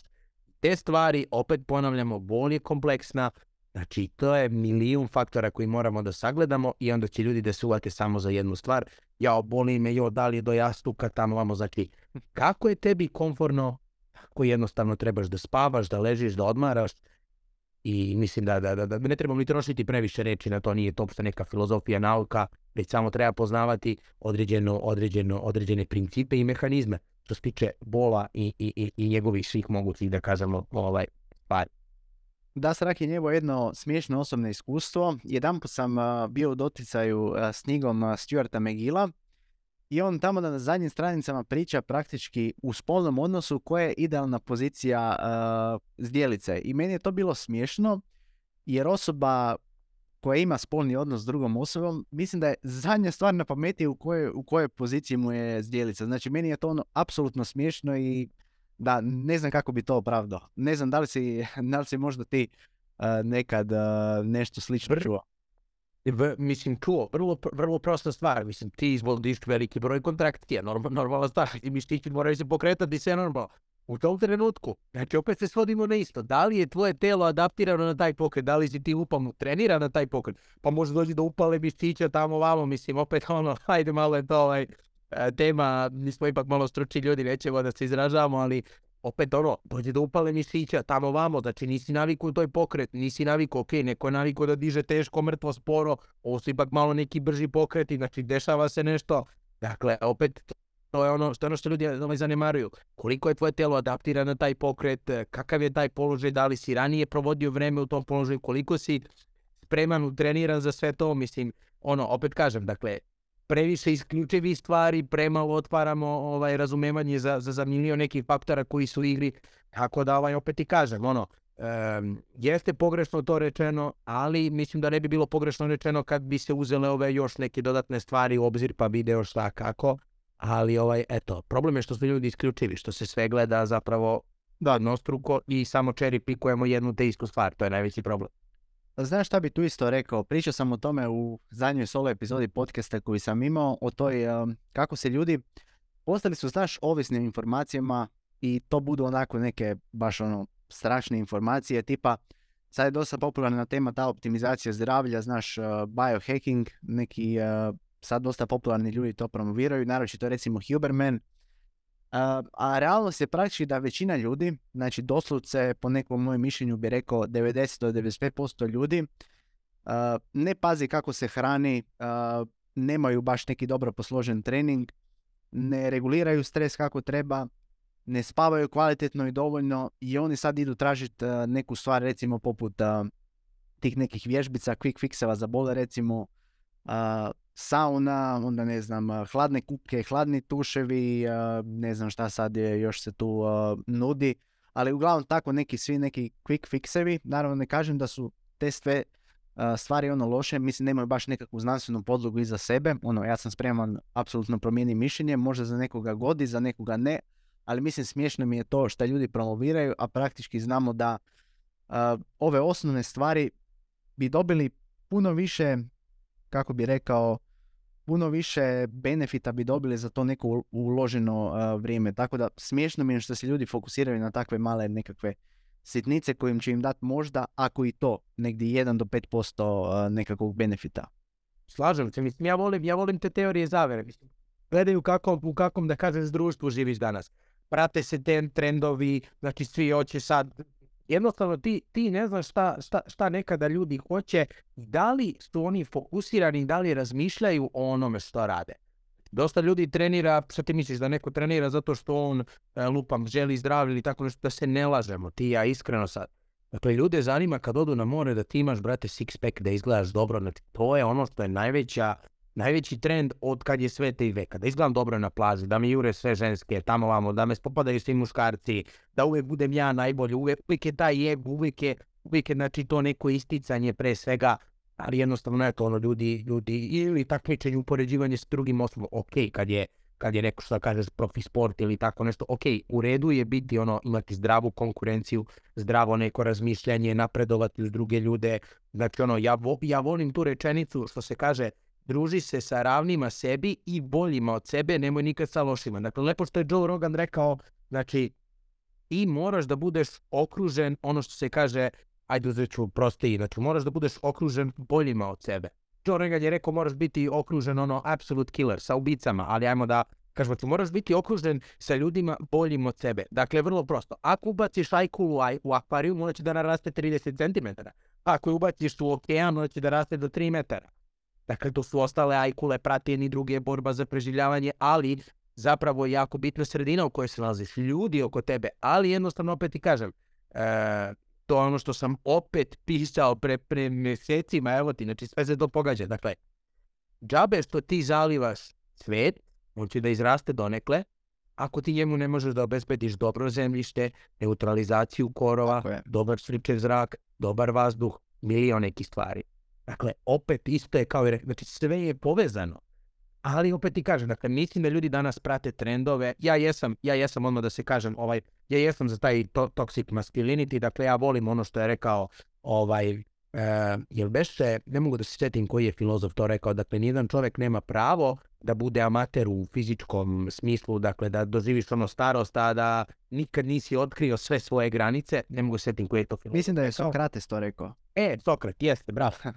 Znači ja se, ja, ja, ja mislim ono, za- zato i pokušavam sebe da spasem, znači jednostavno e, ne želim da živim u toj okolini, ok, super, zalivam ja svoj mozak, zalivam ja svoj karakter, napredujem, ali ajde još nešto, ajde šta mogu da, da promenim. Dakle, kad sebe promenimo, i to ja mislim stvarno da jeste tako, dakle kad sebe promeniš, krenut će oko, znači ti moraš da napraviš neku promenu na sebi da bi počele stvari oko tebe da se dešavaju i da se nekako drugačije sve odvija. Tako da ovaj, slažem se sa tobom. Pre- previše ljudi prate trendove, previše nam je mozak spržen, e, konstantnim informacijama, gubimo jednostavno, ja mislim da, da, da nikad više ovaj, mentalno nestabilnih osoba nije bilo nego, ne- nego današnji, pogotovo, pogotovo vršnjaci mojih godina, tvojih godina i mlađi od nas, dakle jednostavno kaotično kom, Da, kom pravcu ili se, da. baš.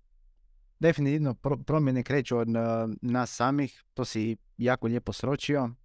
Sl- slažem se doslovce s 90, 99% stvari koje si trenutno rekao.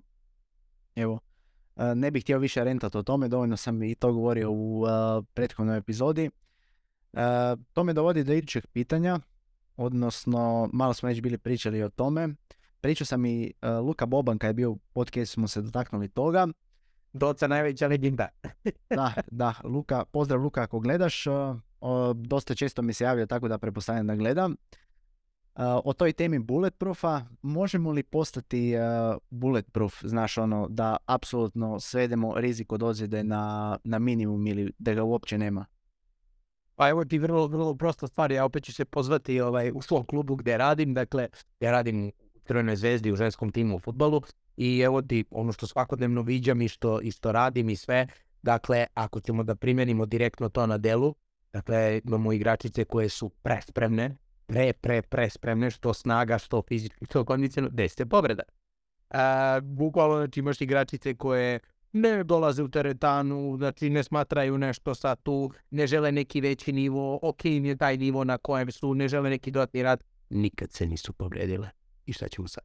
znači, opet to je ono što hoću da ti kažem, dakle, šta se dešava sa tim, znači, bulletproof, uve, opet se pozivamo na taj šablon. Znači, ja napravim neki šablon, kako da imaš tu, da kažemo, jak grip, jaku podlakticu, jako koleno, jak skočni zglob, ali da li je taj šablon uh, primjenjiv za svakoga?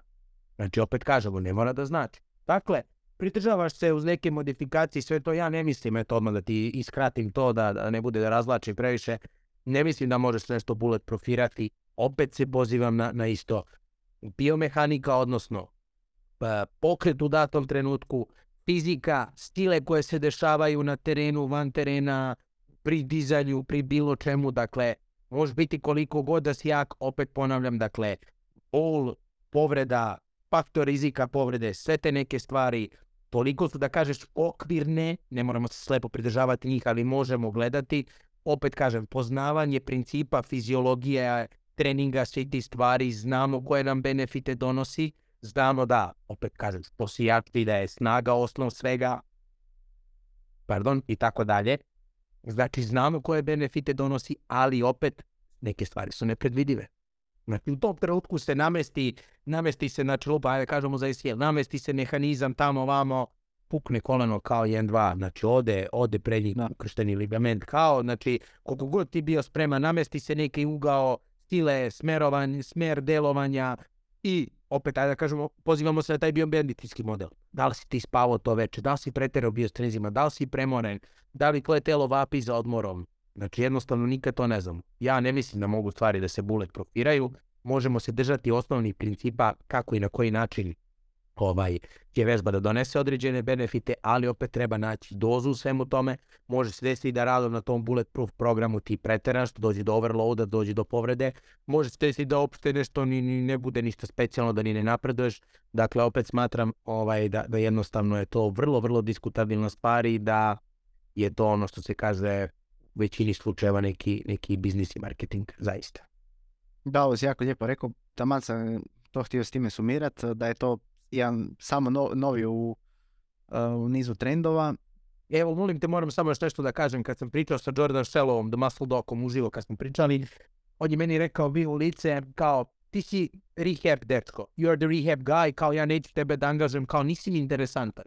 Ali kao ako bi pisao rehab performance, e kao now we are talking, kao neki njegov prijatelj koji je samo napravio kao shoulder rehab kao course i u fazonu kao nije se to nešto puno predavalo, prodavalo. A kao kad je stavio performance, dodao neki zvučni naziv, kaže čovjek ubio se od novca. Znači kaos je bio nastao koliko su ljudi pokupovali taj program.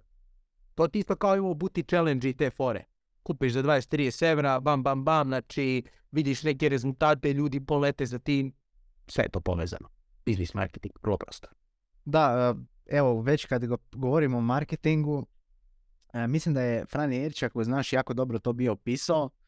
Džabe ti ti ako imaš ono svo znanje na svijetu, ako samo mama, tata, braća, sestre, uh, bake, ljudi u selu znaju za tebe. Doslovce ono, nećeš nigdje tako dostići. Marketing je mi se čini ono danas, konkretno u današnjem svijetu da se može s time ono, da možeš, šta ja znam, na TikToku generalno kad pričamo mislim da možeš prodat uh, pjesak u Sahari doslovce ako, si, ako ti je dobar uh, marketing.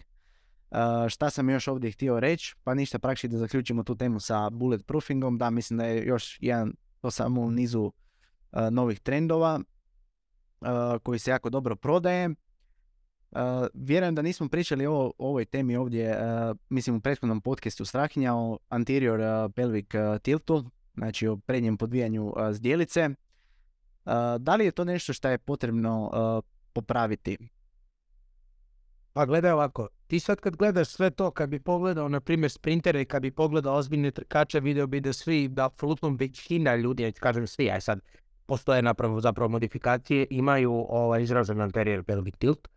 Ja imam prvi anterior pelvic tilt izražen, dakle to su ono što bi se reklo izmišljene abnormalne stvari Može doći do adaptacije da ti sad kao nešto malo izmeniš taj neki položaj i sve, ali opet kažem, kako je tvoja struktura formirana, nećeš ti sad provesti ceo život pokušavajući da sad taj, što se kaže, lančanu tu reakciju celog tela da ti sad to ispravljaš, nemoguće. Znači, telo se adaptira na neke stvari i ono kako je najzgodnije tvojem telu, tako će ono, ono izgledati.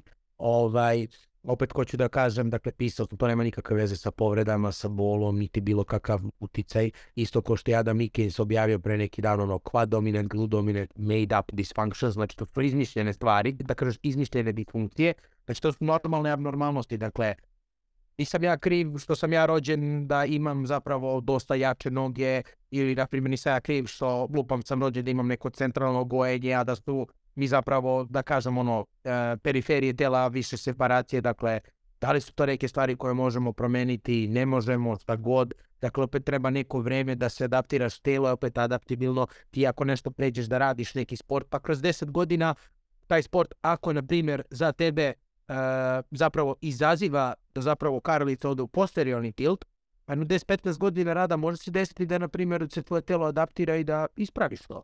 A da li će to, na primjer, da li će ispravkom anterior pelvic tirta doći do poboljšanja neke performanse i stvari, ne mora da znači može doći do pogoršanja. Tako da ovaj, iskreno ja smatram da, da, da se ljudi previše sada fokusiraju na sve to i tako dalje. Ajmo sad uzmemo bodybuilding. Žene koje zapravo poziraju wellness, bikini, šta god muškarci, moraš da imaš anterior pelvic tilt, moraš da staneš u pozu, moraš da se isprstiš. Vrlo prosto. Gimnastičar imao, imao je onaj snimak MRI-a kad gimnastičar dete, ono, bukvalno se cijela ovako kičma presavije, karlica, znači, ono, sačuvaj Bože neki, neki potez, šta je to bilo izvedeno.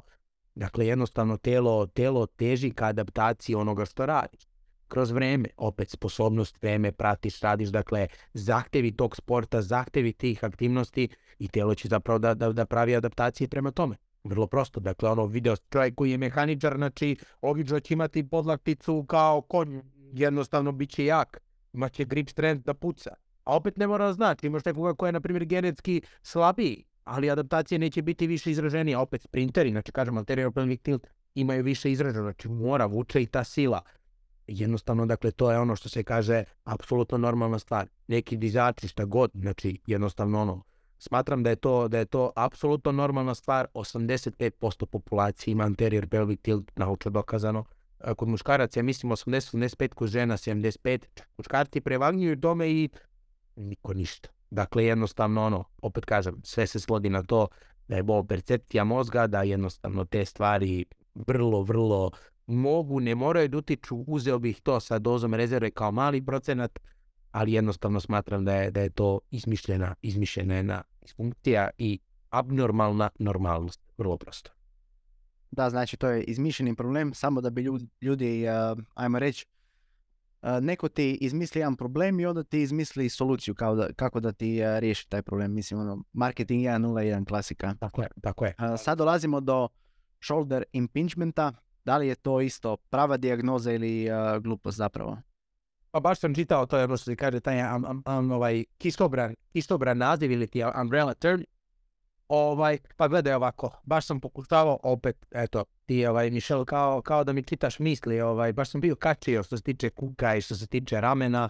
Dakle, ti sad kad bi uzeo živi, živi primjer i kada bi otvorili moje rame, sve je to nešto zamršteno i pidžovano, sve, mora da stoji to na mestu. Prosto kapsulu kad pokušaš da izvučeš ima, ima, ima snimak gdje bukvalno kapsula se samo rastegne. Znači to su jednostavno da bi ti fasciju, zapravo mišića, ovojnice, sve te neke stvari, da bi ti to mogao da rastegneš, da pokidaš, da odvojiš, znači možda odvojiš čovjeka nožem. Ne može rukama ništa da se uradi. A kamoli to sve što je zapravo, dakle, ono što se kaže, ona, ona slika rotatorne manžetne. Ovaj, kako zapravo stoje mišići da ima kao tips and tricks kako da studenti zapamte na osnovu pokazivanja prstiju kako koji mišić stoji i tako dalje. Dakle, jednostavno ovaj, sve impinđuje u našem telu i to opet dovodi do one ovaj, e, do činjenice da jednostavno, dakle, e, iako je to nešto zaglavljeno, iako to nešto pravi kompresiju na nerv, šta god, kako god, e, opet se svodi na to da li će telo da to prepozna kao opasnost i da dođe do lučenja ovaj, tih noxious ovaj, stimulansa da li će oni da alarmiraju mozgu, da je tu negdje opet inflamacija i tako dalje.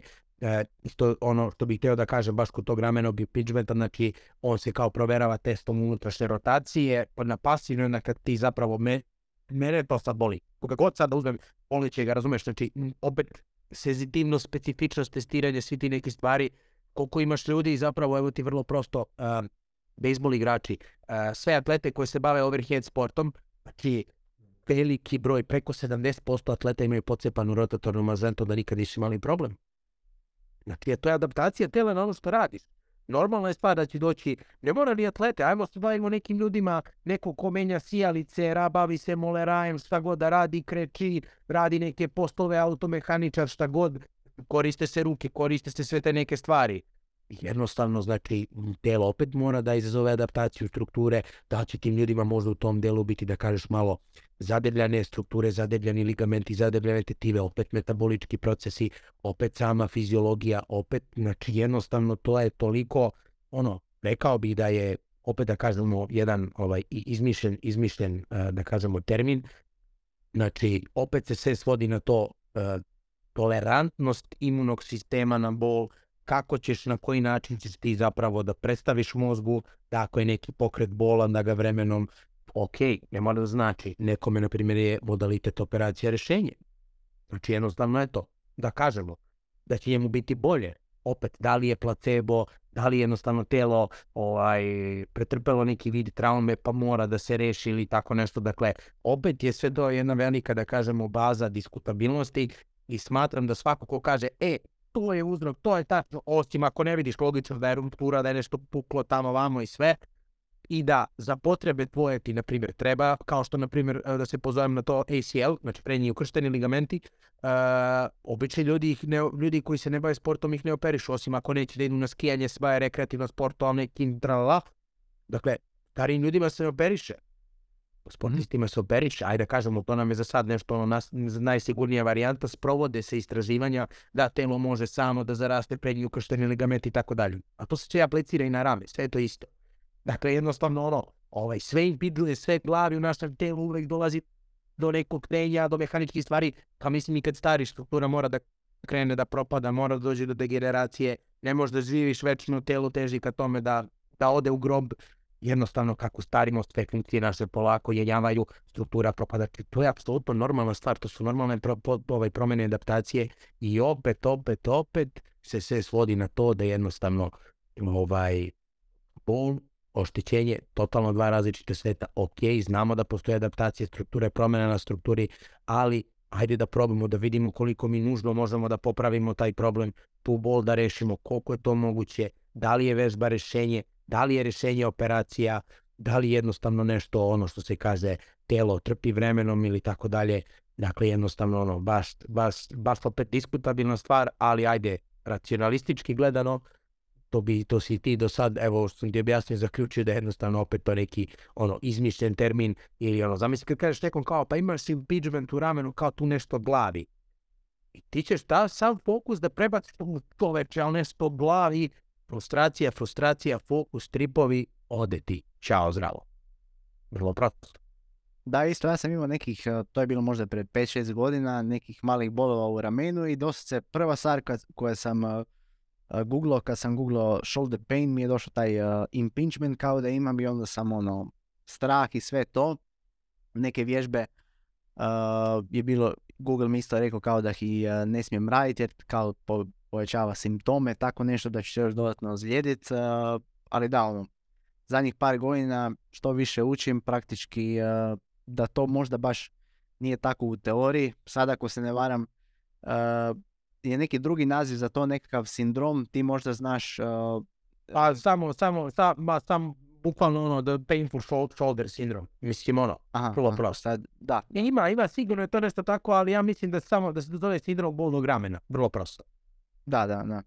Uh, isto ovdje, uh, zaboravio sam još, kad smo još uh, govorili o bulletproofingu i svemu tome, tebi je većina odgovora na pitanje onako ovisi da je kompleksno, a to je praktički, pričao sam i o tome u zadnjim epizodama, time pokazuješ u biti kako si ti pravi stručnjak u tom području, jer da si ti neka osoba koja prodaje nekakva laka rješenja, nekakva univerzalna rješenja, ti bi imao odgovor praktički na sve, ej, bolite radi ove stvari, točno ovo ti je krivo, dođi kod mene na pregled ili šta ja znam šta, napravi ovu vježbu, svi problemi će ti biti riješeni.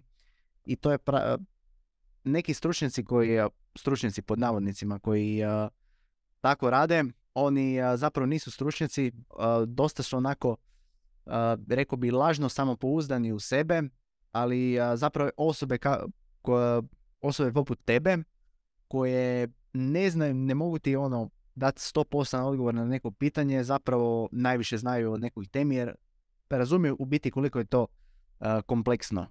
Pa da, evo ti, na primjer, baš sam gledao, baš smo Stipe i ja pričali i ovaj, dosta ljudi ti, na primjer, ajde evo, ja, ja sam na početku karijere, ja sam još faktički dete da kažeš, ali Andrej Lok, Andrew Lok, uh, on je ekspert, naučnik na polju kičme, ali evo ti, on je juče baš prozivao Mikinsa o Jefferson Curlu kako on se bavi time assess don't guess, a ja sam baš napisao objavu, znači jako paprenu objavu, šta ti testiraš, šta ti znači assess don't, don't guess, Znači jednostavno uh, on je napisao kao pa ne biste vi sad davali Jefferson Curl kad biste znali moraš da znaš dijagnozu, moraš da znaš egzaktnu nauku i sve to.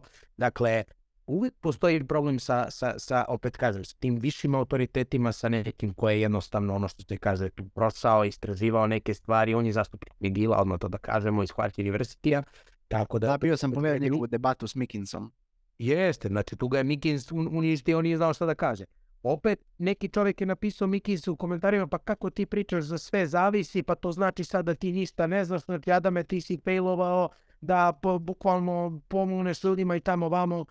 Da, ali ovaj, što moraš jednostavno, ja opet kažem, ovo je služavska struka, ja služim da tebi pomognem, da ti dam neke pretpostavke, dakle, i sa filozofskog aspekta, znači postoji pretpostavka šta kako, ali jednostavno ne smemo se slepo držati nečega. Mislim da, da, da postoji veliki problem kad se slepo držimo nečega, jer opet kažem, modifikacije i, i, i te neke stvari, opet, evo ti na primjer, pa evo ti kad, kad gledaš sad, uh, vrlo prosto, uh, adaptacije tela, dakle, uh, imaš ljudi koji imaju poremećen san, zamenjen dan za noć, funkcionišu savršeno, nikad se ništa nije desilo, kvalitet života, normalno stvar. Ljudi koji pušte cigare, znači ceo život, haos, ludnica, nikad ne dobio rak pluća.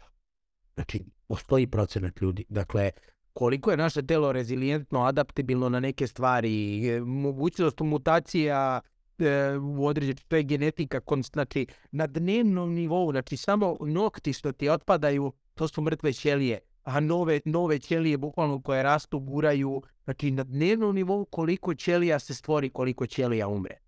Znači samo to da razmisli, vrlo prosto. Znači nikad ne znamo u kom trenutku šta će da se desi, kakva je genetska variabilnost, naslednost nekih stvari, genetski faktori koji su pošto svega da se ne lažemo, jednostavno ako ti imaš sklonosti prema nečemu genetski kraj priče, ne možete sačuvati, ti možeš da usporiš neke procese kroz promenu lifestyle da pokušaš, jer opet znamo principe fiziologije, znamo benefite ishrane, vežbe, pokreta, psihologije, bla bla bla, god sve, ali neke procese ćemo da usporimo neke procese, možemo čak i da ubrzamo. Znači, to je sve ono što ti kažeš, ja ću se, ja ću se uvijek držati toga, ej, polako stani, dakle, problem je tu, tu, tu, tu, tu, objasnim i skroz je okej, okay. opet ti kažem, ja uvijek to i, i pišemo svemu tome, dakle, ja nemam problem ako ljudi dođu i kažu ok, pa ja mislim no, da ti ne znaš šta radiš i da ti nemaš čim ti nisi siguran i daješ mi ta neka javca da mi neko kaže šta je problem, u redu je, jer ne možemo svakome pomoći, to je normalna stvar. Sve ti život ne bi bio zanimljiv da ja mogu svakoga da izlečiti. Nekome ću pomoći, nekome neću, dešavalo mi se. Sredim, sredim nekome problem sa kukom, ali ne uspem da, da sredim problem sa srednjim leđima. Poslovi otišao kod babe neke na selo, baba to kliknula, nestao problem. Znači, mora da se poklopi milion stvari. Opet kažem, jedan, kako se zvao taj terapeut koji je objavio to, ja kao, e, sada, nakon, znači ima PhD, da se razumete, ono, svetski, svetski nivo svega. I, I Instagram mu je brutalan i on je brutalan. Više ne znam na šta misliš. E, bila je slika nacrtanog ovna kao jednog zlat, zlatni ovan, sad ne mogu da se setim kako se zove ovaj e, čovjek, i da je on čovjek izjavio ja ću pre sada bukvalno pokušati da čoveku stvorim uslove sigurnosti i poverenja u mene i da se on mentalno i psihički osjeća sigurno, nego što ću ja sad njemu tu kroz vežbe namesti tamo vamo sve to da sad ja tu nešto pokazujem kako ja znam neke stvari.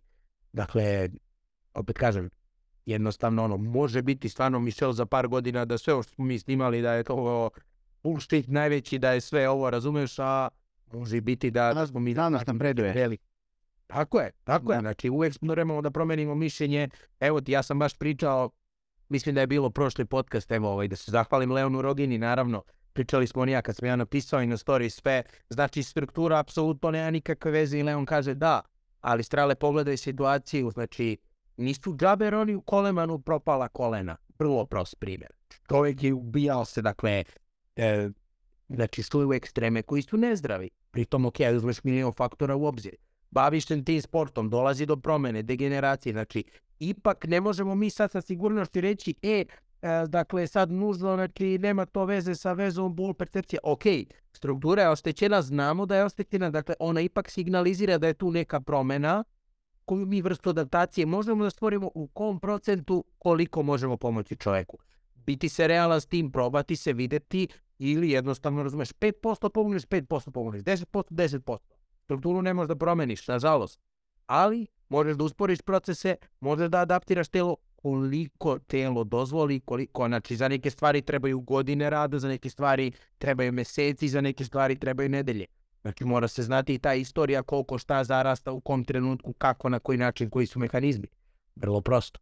Dakle, jednostavno, eto, želim da se zahvalim Leonu Rogini koji me je baš podstakao da promeni mišljenje, da baš ne gledam, aha, znači bol i struktura nemaju povezanost tamo vamo. Imaju, ali to ne mora da znači da isključuje jedno drugo. Dakle, nije ta promjena strukture za džabe tu. Znači, ona nam daje neku, da kažemo, informaciju zašto i do čega je ona dovela. E sad na nama je kogu mi da istražujemo, da vidimo i koliko možemo te neke stvari da ovaj popravimo i da poboljšamo. Vrlo prosto. Evo već kad si tu spomenuo Ronin Colemana, Uh, ako se ne varam, to je bio, u nekom podcastu je bio pričao, možda upravo sa Joe Roganom. Volim pogledati tako neke podcaste dobre koje ima Joe Rogan. Joe Rogan smatram da je onako dosta ifi osoba, ne znam da, vjerojatno ne bi išao za njega da mi da neku science-based informaciju, ali zna ima dobre podcaste svakako.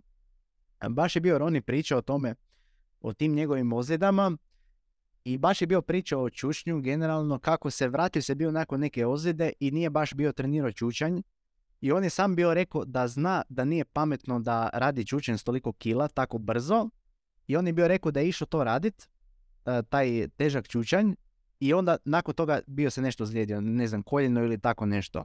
I on je sam bio rekao praktički da, da on znao podsjesti da nije trebao tako brzo uh, vraćati takve kilaže i preopre, preopteretiti se.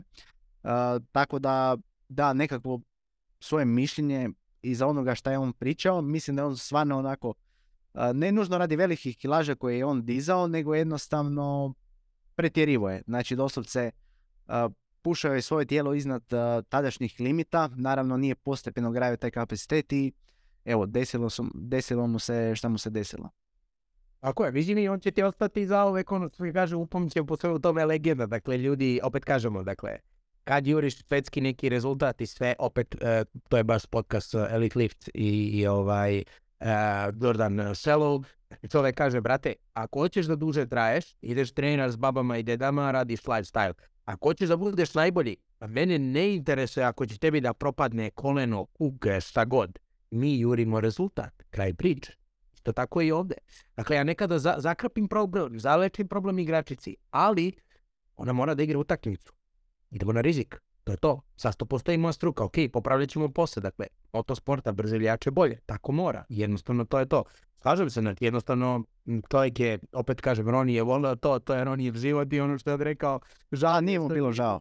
I ovo što nije izvuko dva ponavljanja, brate, to je, znači, to ti je to. Znači ti onda vidiš šta, i onda taj čovjek leži u bolničkoj postelji izoperisan, razoren, sav radi biceps spregi. Jednostavno, to je to, to je njegov život, on je genetski frigi. Evo ti, baš kad pričamo o tim povredama, znači, meni se desilo pre dve, nedelje, pre dve nedelje na radio sam mrtvo dizanje sa bučicama i hek, došlo je do povrede, znači jako su me zabolila donja leđa, znači teško sam ustaje iz kreveta, ali meni samo bilo bitno jedna stvar. Brate, ja sljedeći trening moram pokidati kraj priče. Hm.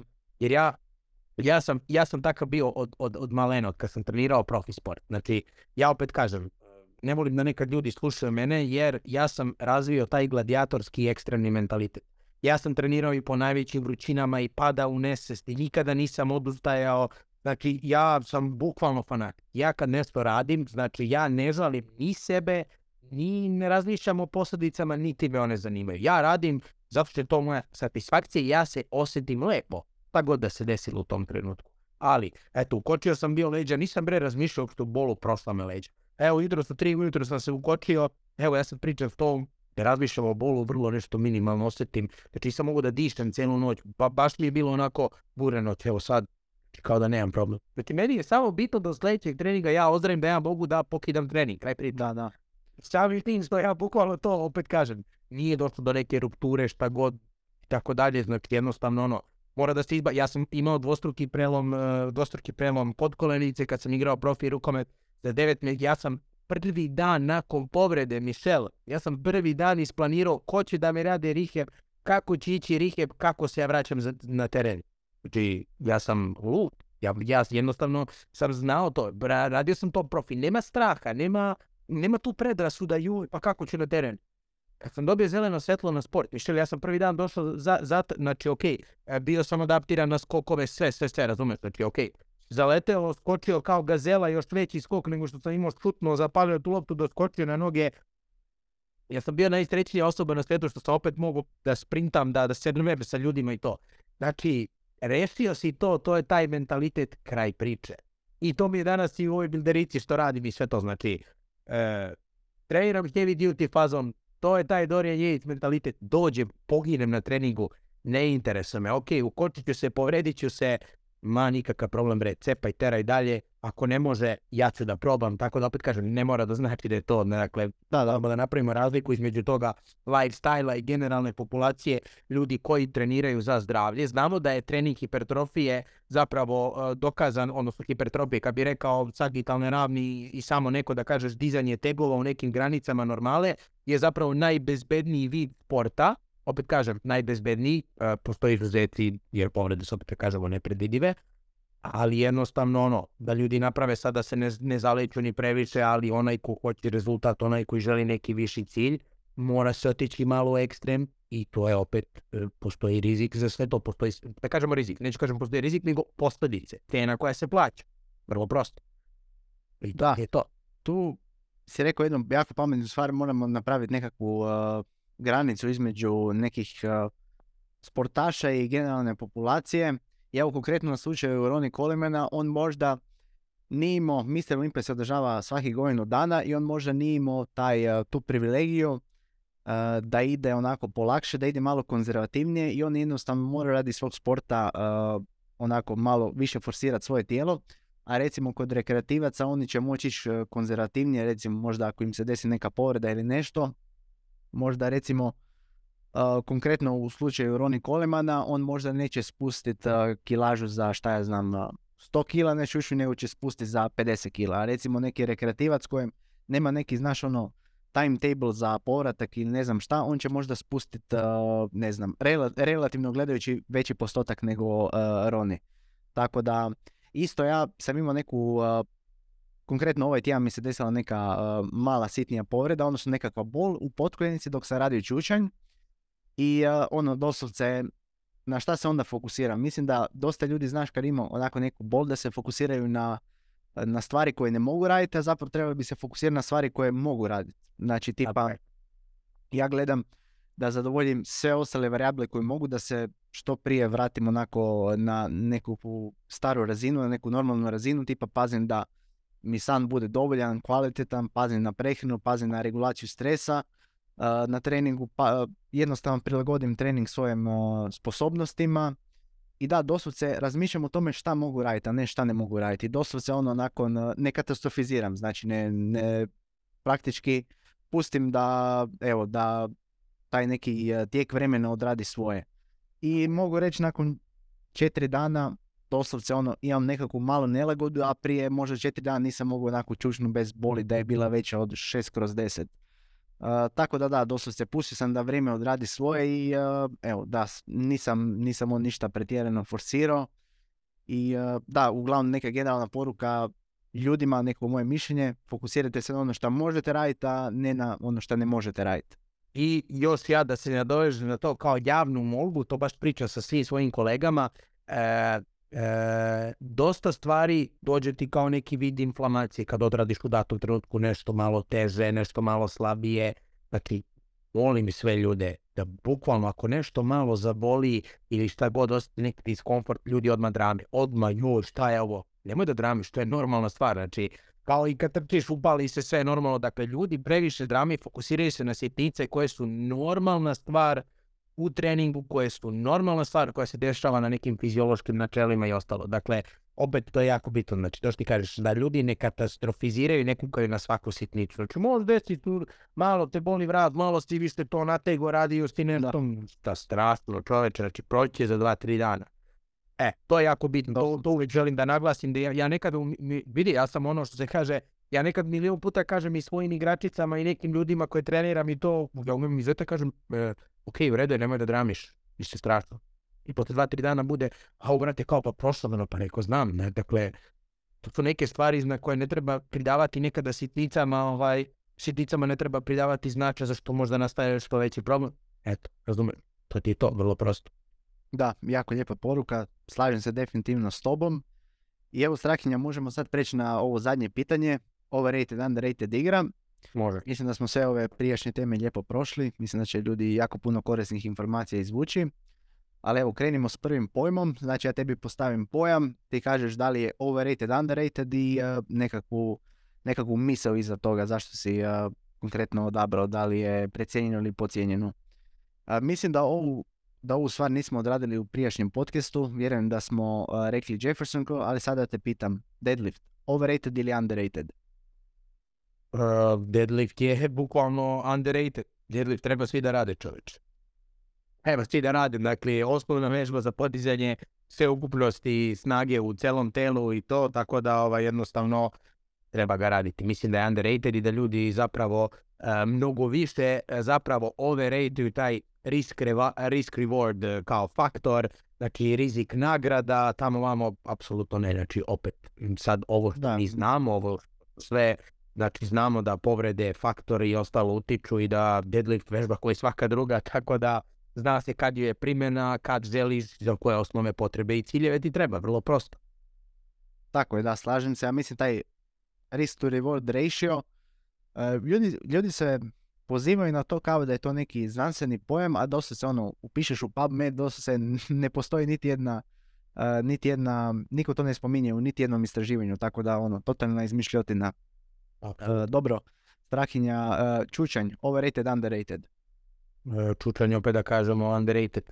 Dakle, Čučanj jednostavno, mislim da ono, ok, opet se sve svodi na to e, svrsishodno cilju. Dakle, ako tebi treba čučanj da bi podigao što veću kilažu, da bi iskoristio za neku performansu, derivat, varijaciju, šta god u datom trenutku, noću što raditi. Ako mi treba za hipertrofiju, negdje ću ga iskoristiti u nekom bloku snage, pa možda neću raditi čučaj sa slobodnom težinom, ako meni za hipertrofiju kek u stabilnim uslovima izaziva veću mehaničku tenziju, veći benefit. E, da li ću negdje više da dam značaj čučnju ako će mi, na primjer, za opet rast mišića više, veću mehaničku tenziju doneti nožna ekstenzija, vrlo prosto.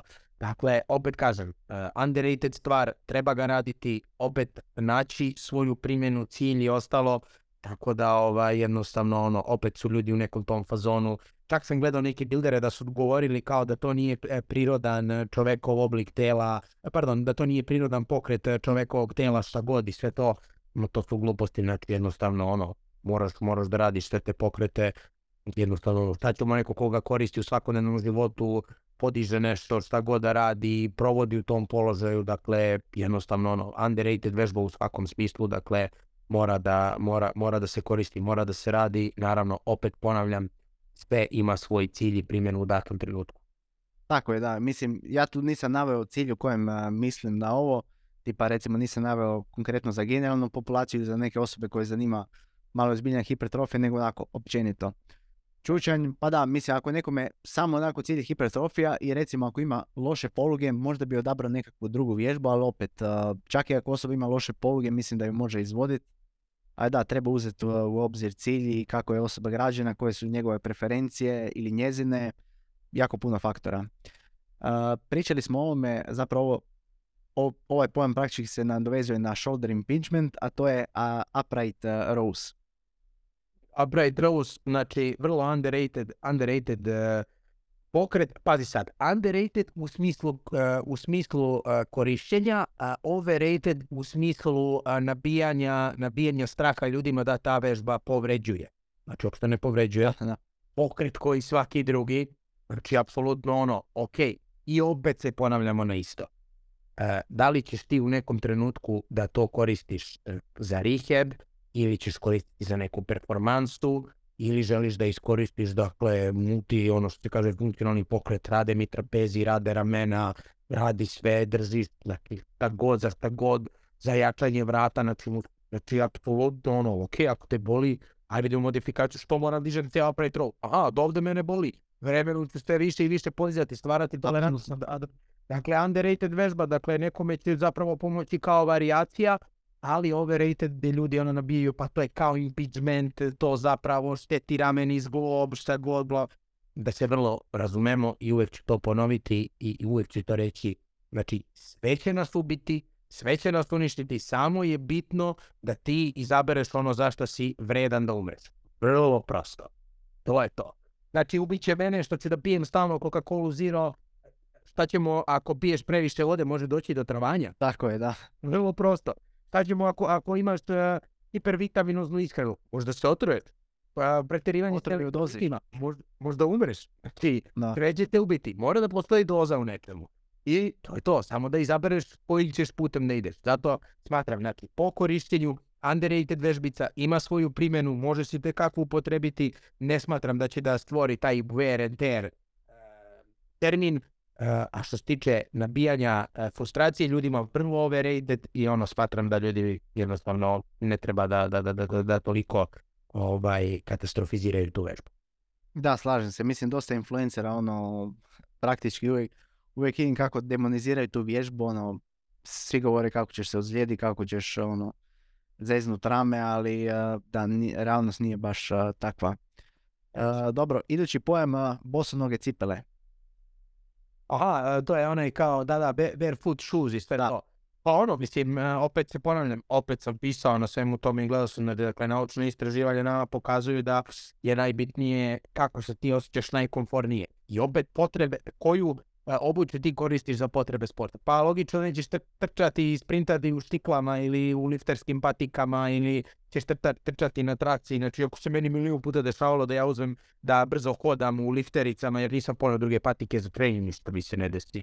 Tako je, ok, aj malo podignuta da kažeš peta pa možda dođe da izvrneš glob, ali opet ono, tako je tvoj zglob bulletproof.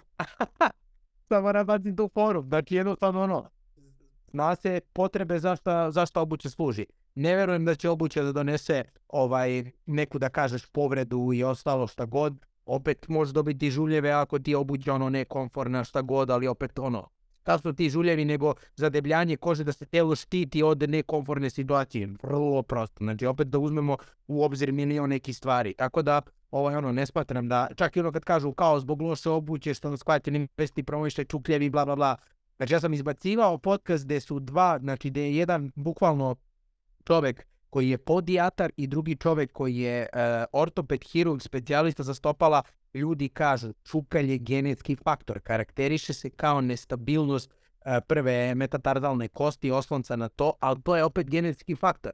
Znači ne stojimo svi isto cijelom podlogom, uh, ono, s stopala i ostalo. Koliko ljudi ima samo ravna stopala, ništa to ne utiče, dakle, to su jednostavno takve stvari gdje najveći stručnjaci koji rade to kažu da jednostavno samo je bitno da nosiš obuću koja je tebi datom trenutku konforna. Ali sve ima svoju cenu, mislim ono, žene kad nosiš tikle ono pa se požele jao bolen utrnu listovi, kontrakcija tamo ovamo, boli malo kičma, pa dobro mac, hoćeš da izgledaš lepo, šta ti radi, mislim, možeš složiti posljedice za to. Hoćeš da budeš atraktivan, šta god, nebitno, znači u datom trenutku. Dakle, opet intenzitet, overload, vreme provedeno u datom položaju, da li si adaptiran na to, znači opet, opet je sve vrlo kompleksno. Tako da, ako tebi prija da nosiš barefoot, nosiš barefoot, ako ti ne prija, ne moraš, to je to. To je vrlo Znači, većinom overrated bi rekao. A da, da, da, overrated, pa overrated, ok. Da. Uh, idući pojam, RICE metoda. A, RICE metoda. Ovaj, čovjek koji izmislio RICE metodu, dakle, to je a, ovaj, rest, elevate, compressionize, uh, dakle, svaki vid povrede, overrated, vrlo overrated. Dakle, telo ima svoje mehanizme odbrane. Jeste da ti kad staviš led dolazi do, do fiziološke vazokonstriktive diletacije, da zapravo to je jedan floss efekat gdje se zapravo supresu iskupljaju krvni sudovi i onda kad efekat leda prestane, znači telo teži da zapravo raširi krvne sudove, da pod toplotom ti kao ispiraš te štetne derivate, šta god, brzavaš cirkulaciju i ostalo, ali, dakle, Rene je baš to, uh, Rene je baš to lepo opisao, ako tebi u tom trenutku imaš tolike bolove i led će zapravo da malo zablokira taj da kažeš impuls bola i da utrne taj deo pa da ti kao malo lakše osjeća, ok, znači opet zavisi koliko osjećaš, ali opet imamo one, one, one lav metodu, dakle, uh, gdje imaš ono, uh, elevacija, kompresija, edukacija, dakle, Peace love. Ono, da, da, peace znači vrlo prosto. E, da li ćeš ti zapravo da ono, e, opet ono kao, kao fora liftna drenaža, otoci i ta kompre, vrlo je prosto, evo i ovo moram da, da, da napomenem, baš sam pričao sa kolegom jedan dakle liftna drenaža za koju nemamo kvalitetna naučna istraživanja da se radi nešto, e, opšte je poznato, fizika, mehanika fluida, promjena u pritisku će izazvati e, pokretanje tečnosti, tečnosti pokreću. Vrlo prosto. Či imaš traduven ekstremitet dotekot i lakat, samo da maziš taj lakat ili da neku blagu kompresiju napraviš, odmah fiziološki taj otok će da spadne ili će da se pomeri ili će doći do pomeranja tečnosti šta god. Kamoli što ćeš raditi led i te neke stvari. Dakle, čovjek koji izmislio RICE metodu rekao je, um, zaboravio se kako se zove ovaj tvorac toga, bilo je baš ono, čitao sam i na Redditu i na svim tim nekim forumima i sve, čovjek koji je izmislio RICE metodu rekao je, on lično da ona više Outdated. toliko, tako je, nije efikat, e- efe- efektivna, nije toliko sad ono, wow, što, što su oni što kažeš napravili kao neku overrated priču, ali ja u većini slučajeva ono, ne stavljam red, ne, ne koristim led, šta god, ali eto, u nekim trenucima, um, ako će mi taj led pomoći da ja, da kažem, osobi pokret, da joj bude lakši pa dođe do neke upale, ok, možeš staviti, ali opet uz narativ, dakle, ne vjerujem da je to nešto superiornije, ne garantujem da će napraviti neki rezultat, telo naše bez da mi bilo šta uradimo teži ka tome da se zaleči, teži ka tome da dođe u homeostazu, dakle, apsolutno overrated priča i to je to, tako da, eto. Odlično. Elektroterapija, overrated, underrated. Elektroterapija, ono, overrated e, čovjek, Tim Watson, koji je vodeći stručnjak u elektroterapiji, dakle imam informaciju gdje je on lično izjavio na kursu da e, on samo obuči pacijenta da oni sami iskoriste elektroterapiju, gdje mi danas u mojoj zemlji, u mojoj državi, pazi, laseroterapiju moraju da rade specijalisti, lekari, doktori, pa Mišel, ja ti da te obučim kako ti uzmeš i, i, i, i na aparatu ti postoje koje tačke gdje, gdje da uperiš taj laser, koliko sekundi da držiš timer. Tehnologija toliko napreduje da jednostavno opće je poznato da samo par milimetara ispod kože prodire fizikalna terapija, dakle imamo istraživanje za to. Dakle, sve je to da kažemo jako nisko kvaliteta istraživanja. Tim Watson koji je to rekao, rekao je da samo u određenim dijagnozama, to su edge casevi, to je znači zanemarni procenat ljudi kojima može fizikalna terapija u datom trenutku da oblaži. Čovjek koji je egzaktno posvetio ceo život elektroterapiji kaže da je vežba pokret i da on svoje pacijente obučava kako da koriste jedan običan kompleks, jedan običan da kažeš eto ajde shockwave, shockwave uh, uh, koristi ljudi imaju ono kao uh, ordinacijama i sve to, ali jednostavno pazi kad čovjek koji je vodeći stručnjak po tome to kaže, znači sve ti je odmah jasno. Dakle, nije neki ono što se kaže čovjek pokupljen sa ulice ili je kineziterapeut ili šta god. Znači, on koristi najproti, još on kaže, svi ti science fiction terapeutski aparati, znači, i poznajem ljude, neću ih imenovati sada, koji su e, terapeuti koji imaju najnovije moguće struje. On kaže, brate, ja kad, kad čovjek vidi da taj aparat i on nudi ludačke mogućnosti, ta terapija traje, da ovo, da ono, to me izaziva taj wow efekt brate, meni da pomogne. A jesi upoznat? Sad smo to pričali u smislu rehabilitacije, ali se upoznat možda sa MS metodom u vidu kao povećanje mišićne mase, gubitka masti u samo 20 minuta, ne znam da li si čuo za taj koncept, da li ima to kod vas, Yes. ali da, Je, šta misliš, o, šta misliš o tim tvrdnjama i svemu tome? E Sad ti kažem, ljudi jednostavno ne žele, ljudi žele lakši put, ljudi ne žele da se namuče, jel te kako to beše, 20.000 kontrakcija u minuti, tamo vamo, efektivniji, sve to, i opet se pozivamo na isto. Da nema mehaničke tenzije ne bi mogao da trepneš, dakle mora da se kontraktuje mišić pod zapravo tvojim pokretom, ne može jednostavno da ležiš i da struja. Pa ono Ronaldo što je re- reklamirao onaj, e, onaj MS aparat za potet, kao to malo stavi, cap cap, svi živi se to nalože, kupuju i gde to završi, baciš ga posle dva mjeseca u kadru i skapiraš da jednostavno si debeo, masan i da nećeš da, da, da pomogneš sebi, da nećeš da radiš, pomiri se s tim, promeni to u životu, ne budi ono lenja puba i kraj priče. Bre. Da, da. Mislim, oni to kombiniraju kao s nekim pokretima, s nekim bučicama, nekakvi iskoraci rade. I to najčešće, eh, to najčešće dođu nekakvi apsolutni početnici, a vjerujem da ja i ti Strahinja se slažemo kad kažemo da apsolutni početnik će napredovat šta god on radi. Znači, to se radi jednu seriju nečega na tjednoj bazi, on će napredovat, osjećat će se bolje. Naravno, ako si početnik, ali ubrzo nakon nekog vremena on doslovce treba će neki malo uh, jači pokret, malo veće težine, malo veća ta mehanička tenzija i da, nakon to ne- nekog levela dok kad pređu takvi ljudi, ono neće biti nekakav uh, vidljiv napredak nakon toga. Apsolutno, pa evo ti ja koji, koji sam 10 godina se bavio i rukometom i svim tim stvarima i olimpijsko dizanje tegova i cepao sam i crossfit i powerlifting, znači dizao sam sa 18 godina nenormalne težine, znači ja sa 18 godina sam imao tipa 145 eh, bench press, eh, imao sam 200 kg mrtvo, imao sam 160 zadnji čučenje 6 repsa sa 18 godina kao dete, Znači, ja sad, posljednjih, da kažeš, 30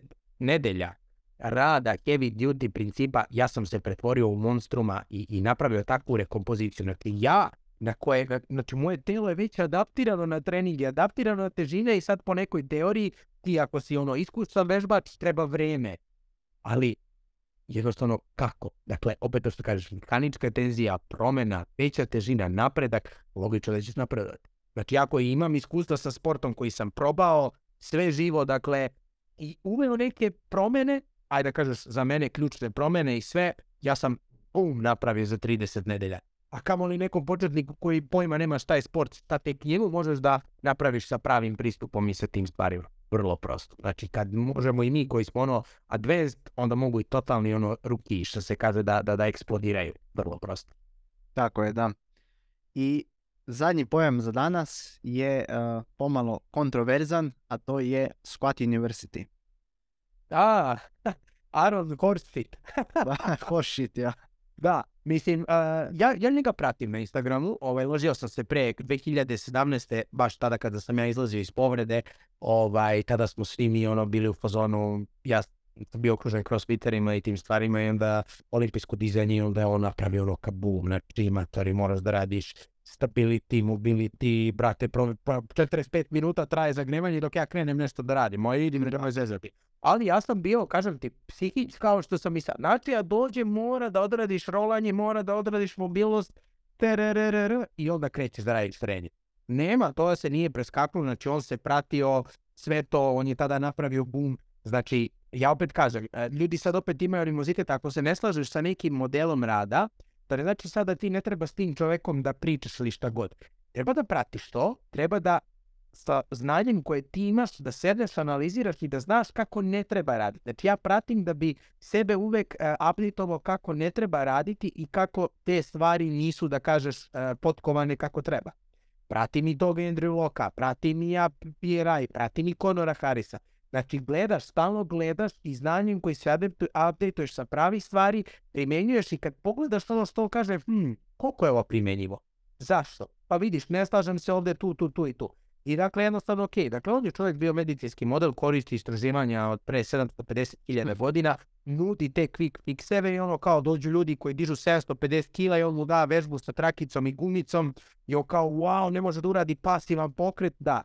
I tog čovjeka prestane to da boli i on opet nastavi po starom. Znači, niti je sagledao bilo što, on je odmah pogledao, aha, bolite zbog toga i toga, to i to.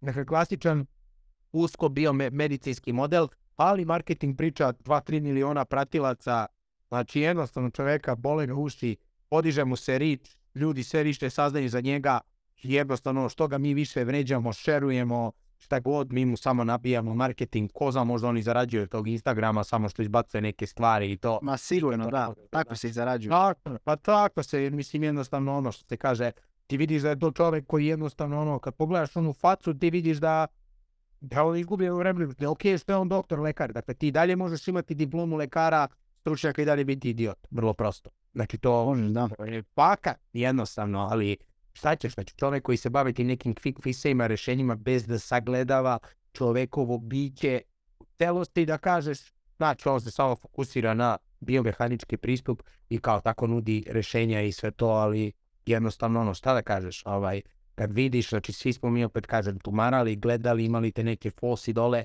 vremenom kako napreduješ i smatraš i vidiš da neke stvari nisu dobre, ok, to ne mora da znači da, da, bi, da bi jednostavno ovaj, ti sad trebao to da odbaciš, ali ok, ja pratim iz razloga što želim da vidim kako ne treba raditi, šta taj čovjek radi i nekada izbaciš nešto da, da te pikiraš mit ako previše ljudi ono, Znači, koliko sam ja puta čuo, ja odem da ne znaju ljudi za mene. Skinem naočare, ne znaju, ne prepoznaju me. Ja te znaš, Squat University među power liftovima. Naš se ravna stopala, video sam kod Squat University, a ono ja sedim i Znači ja me, meni bukvalno ide mi para na usti od nervoze. Čutim i šta ćeš.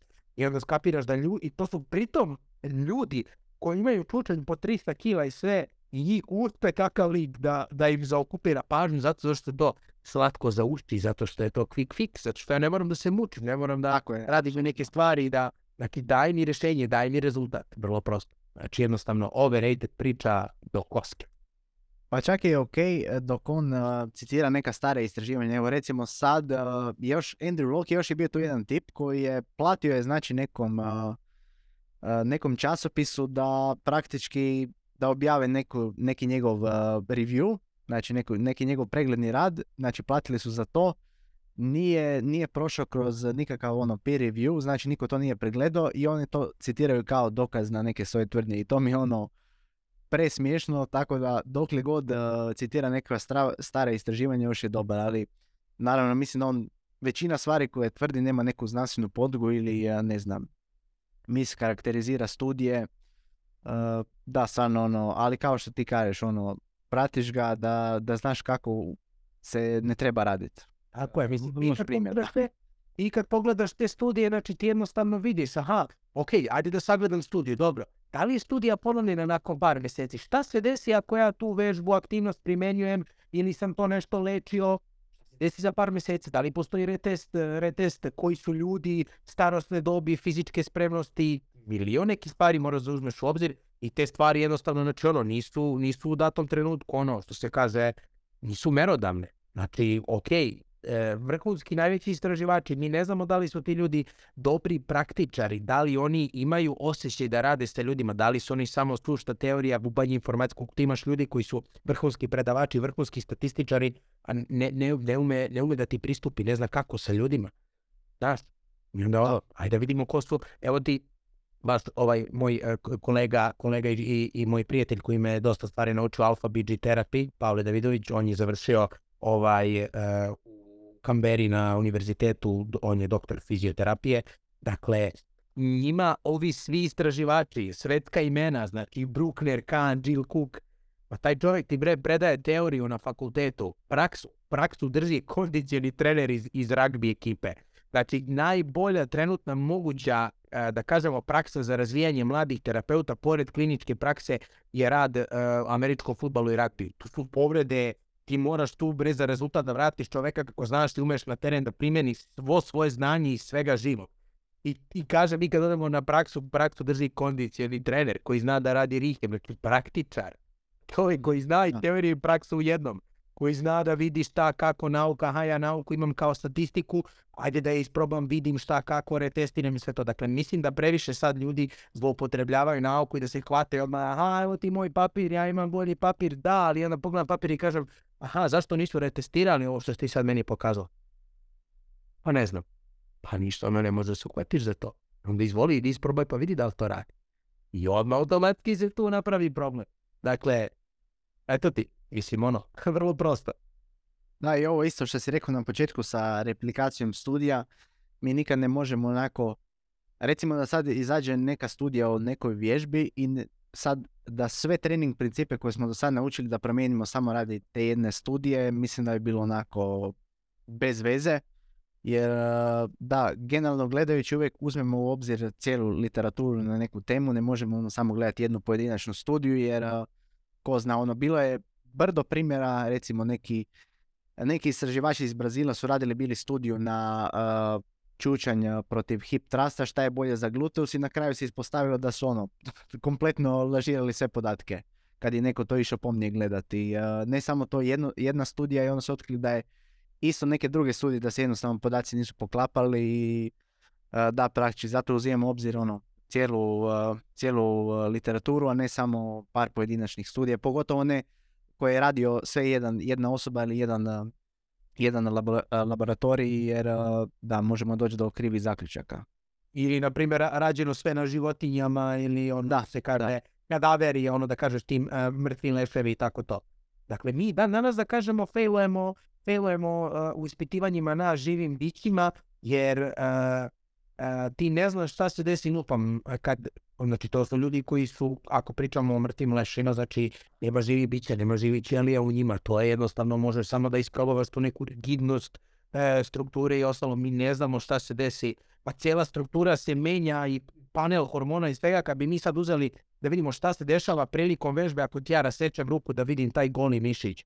I koji to, koji to stres za telo, cepaš, kidaš, hormoni divljaju, menja se sve u telu. Dakle, ja mislim da opet mi, nauka neće moći dosta stvari ovaj, da, da dokaže, osim ako tehnologija bolestno ne napreduje i to, ali vrlo, vrlo smo ograničeni i uvek se treba osloniti to da smo mi istraživači i da rad koristimo kao statistiku, apliciramo sve to, vidimo gde šta kako, probamo, donesemo neki svoj zaključak i opet kažem, pratimo ljude kroz vreme, uzimamo milion faktora, ovo što se kaže u opticaj, šta se tu sve dešava. Tako da ne znam da li si uh, isto volio čuti tvoj komentar. Meno Henselman si bio stavio možda prije jednom 3-4 tjedna uh, nekoliko u studiju, dosta je bilo, dosta je dobio komentara tu i sve.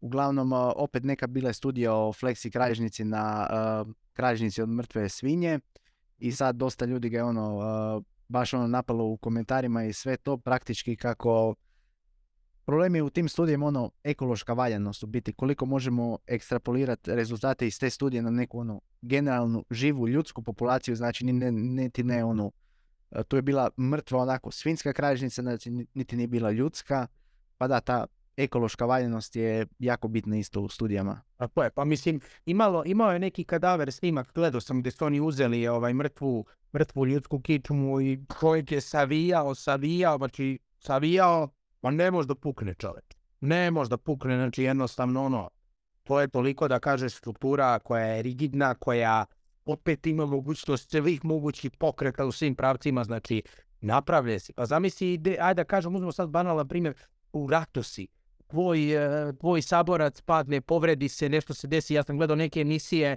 ovim da kažeš o, o ratovima gdje ljudi pričaju padne čovjeku, odvali se zid, raketa eksplodira, padne čovjeku zid na nogu ili kamen na nogu ma koji ne, mo ne možeš da pomeriš ništa, ti bi ono rekao, ma daj ove zezat, čovjek uvati podigne, znači šta ti je da, da, da ljudsko biće, moć, psihe, moć, hormona, muma, svega, koliko smo jednostavno ne predvidi, čovjek uvati podigne kamer, majka za svoje dete, desi se nešto bre, majčinski instinkt uvati žena bre podigne kola bez problema, premesti auto, šta god. Žene koje su ono da kažeš, prostična žena koja nije ni u treningu ni ništa, šta, šta će da uradi? Onaj čovjek što je jurio lav u Africi, ne znam da li je to sad lažirana priča ili nije, ali opet možeš sa nekog aspekta da, da sedneš da razmisliš, jurio ga lav, ono, oni najveći skakači u dalj, pres, koliko 6-7 metara, čovjek preskočio 12 metara, jurio ga lav u rezervatu tamo i on stao pre neki dan, zalateo se bio posle upao u tu baru, pokušao da retestira sam. Znači, toliko smo nepredvidivi, zamisli kad te potera prijatelju, znači, postaješ Hulk, postaješ ono super biće, bukvalno. A kamoli kad smo ovako u nekim, znači, jednostavno, znaš, ono, glupo je, jako je glupo i nezahvalno uzimati stvari zdravo za gotovo. Osim ako nisu ono, da kažeš čak si omi dokazani po svim mogućim da. principima i to je podložno čak modifikacijama. Da, recimo gravitacija. Da, da, da, da, da super si ovo rekao, znači ovo kontekst iza svega toga je jako bitan. Mislim da je ovo bio ono odličan podcast. Riješili smo sva pitanja. Da, riješili smo sva pitanja koje smo imali. Znači, onoj prvoj epizodi nismo stigli sve riješiti, ali evo, e, to je to praktički strahinja. Definitivno će biti par tri. Evo, definitivno uh, si poznan za iduću epizodu. Ne, ne sam do, do samog kraja. da, da. Uh, evo, pa mogu ljudi očekivati ono, ne znam točno kada, ali sigurno za par mjeseci. Uh, evo, ve, veoma me raduju idući gosti, mislim da će line biti ono, možda čak potencijalno i najjači do sada. Tako da da, Strahinj, evo, možda bi volio s nečim završiti, eh, nekakvu poruku poslati ljudima i možeš onako nekakav plugin napraviti gdje te ljudi mogu pronaći, eh, kontaktirati za rehab ako imaju neki problem. Dakle, jednostavno slobodno mogu me kontaktirati, dakle, profil Science of Rehab na Instagramu, tu sam ovaj, radim online sa ljudima, dakle, online konsultacije također, u Lazarevcu živim, radim u fitness terapiju, dakle, tu sam, uvek mogu doći uživo, tako da, ovaj, eto, tu me mogu pronaći. Pa poruka za kraj, sada kažem, poruka za kraj, da jednostavno keep it simple and stupid, vrlo prosto. Odlična poruka za kraj, evo, hvala ti još jednom Strahinja na gostovanju i čujemo se. Hvala tebi Mišel, čujemo se. Hvala ti na slušanju FTS podcasta. Ako ti se svidjela epizoda, lajkaj, komentiraj i propati se na kanal. Vidimo se u idućoj epizodi koja izlazi svaki petak u 12.00.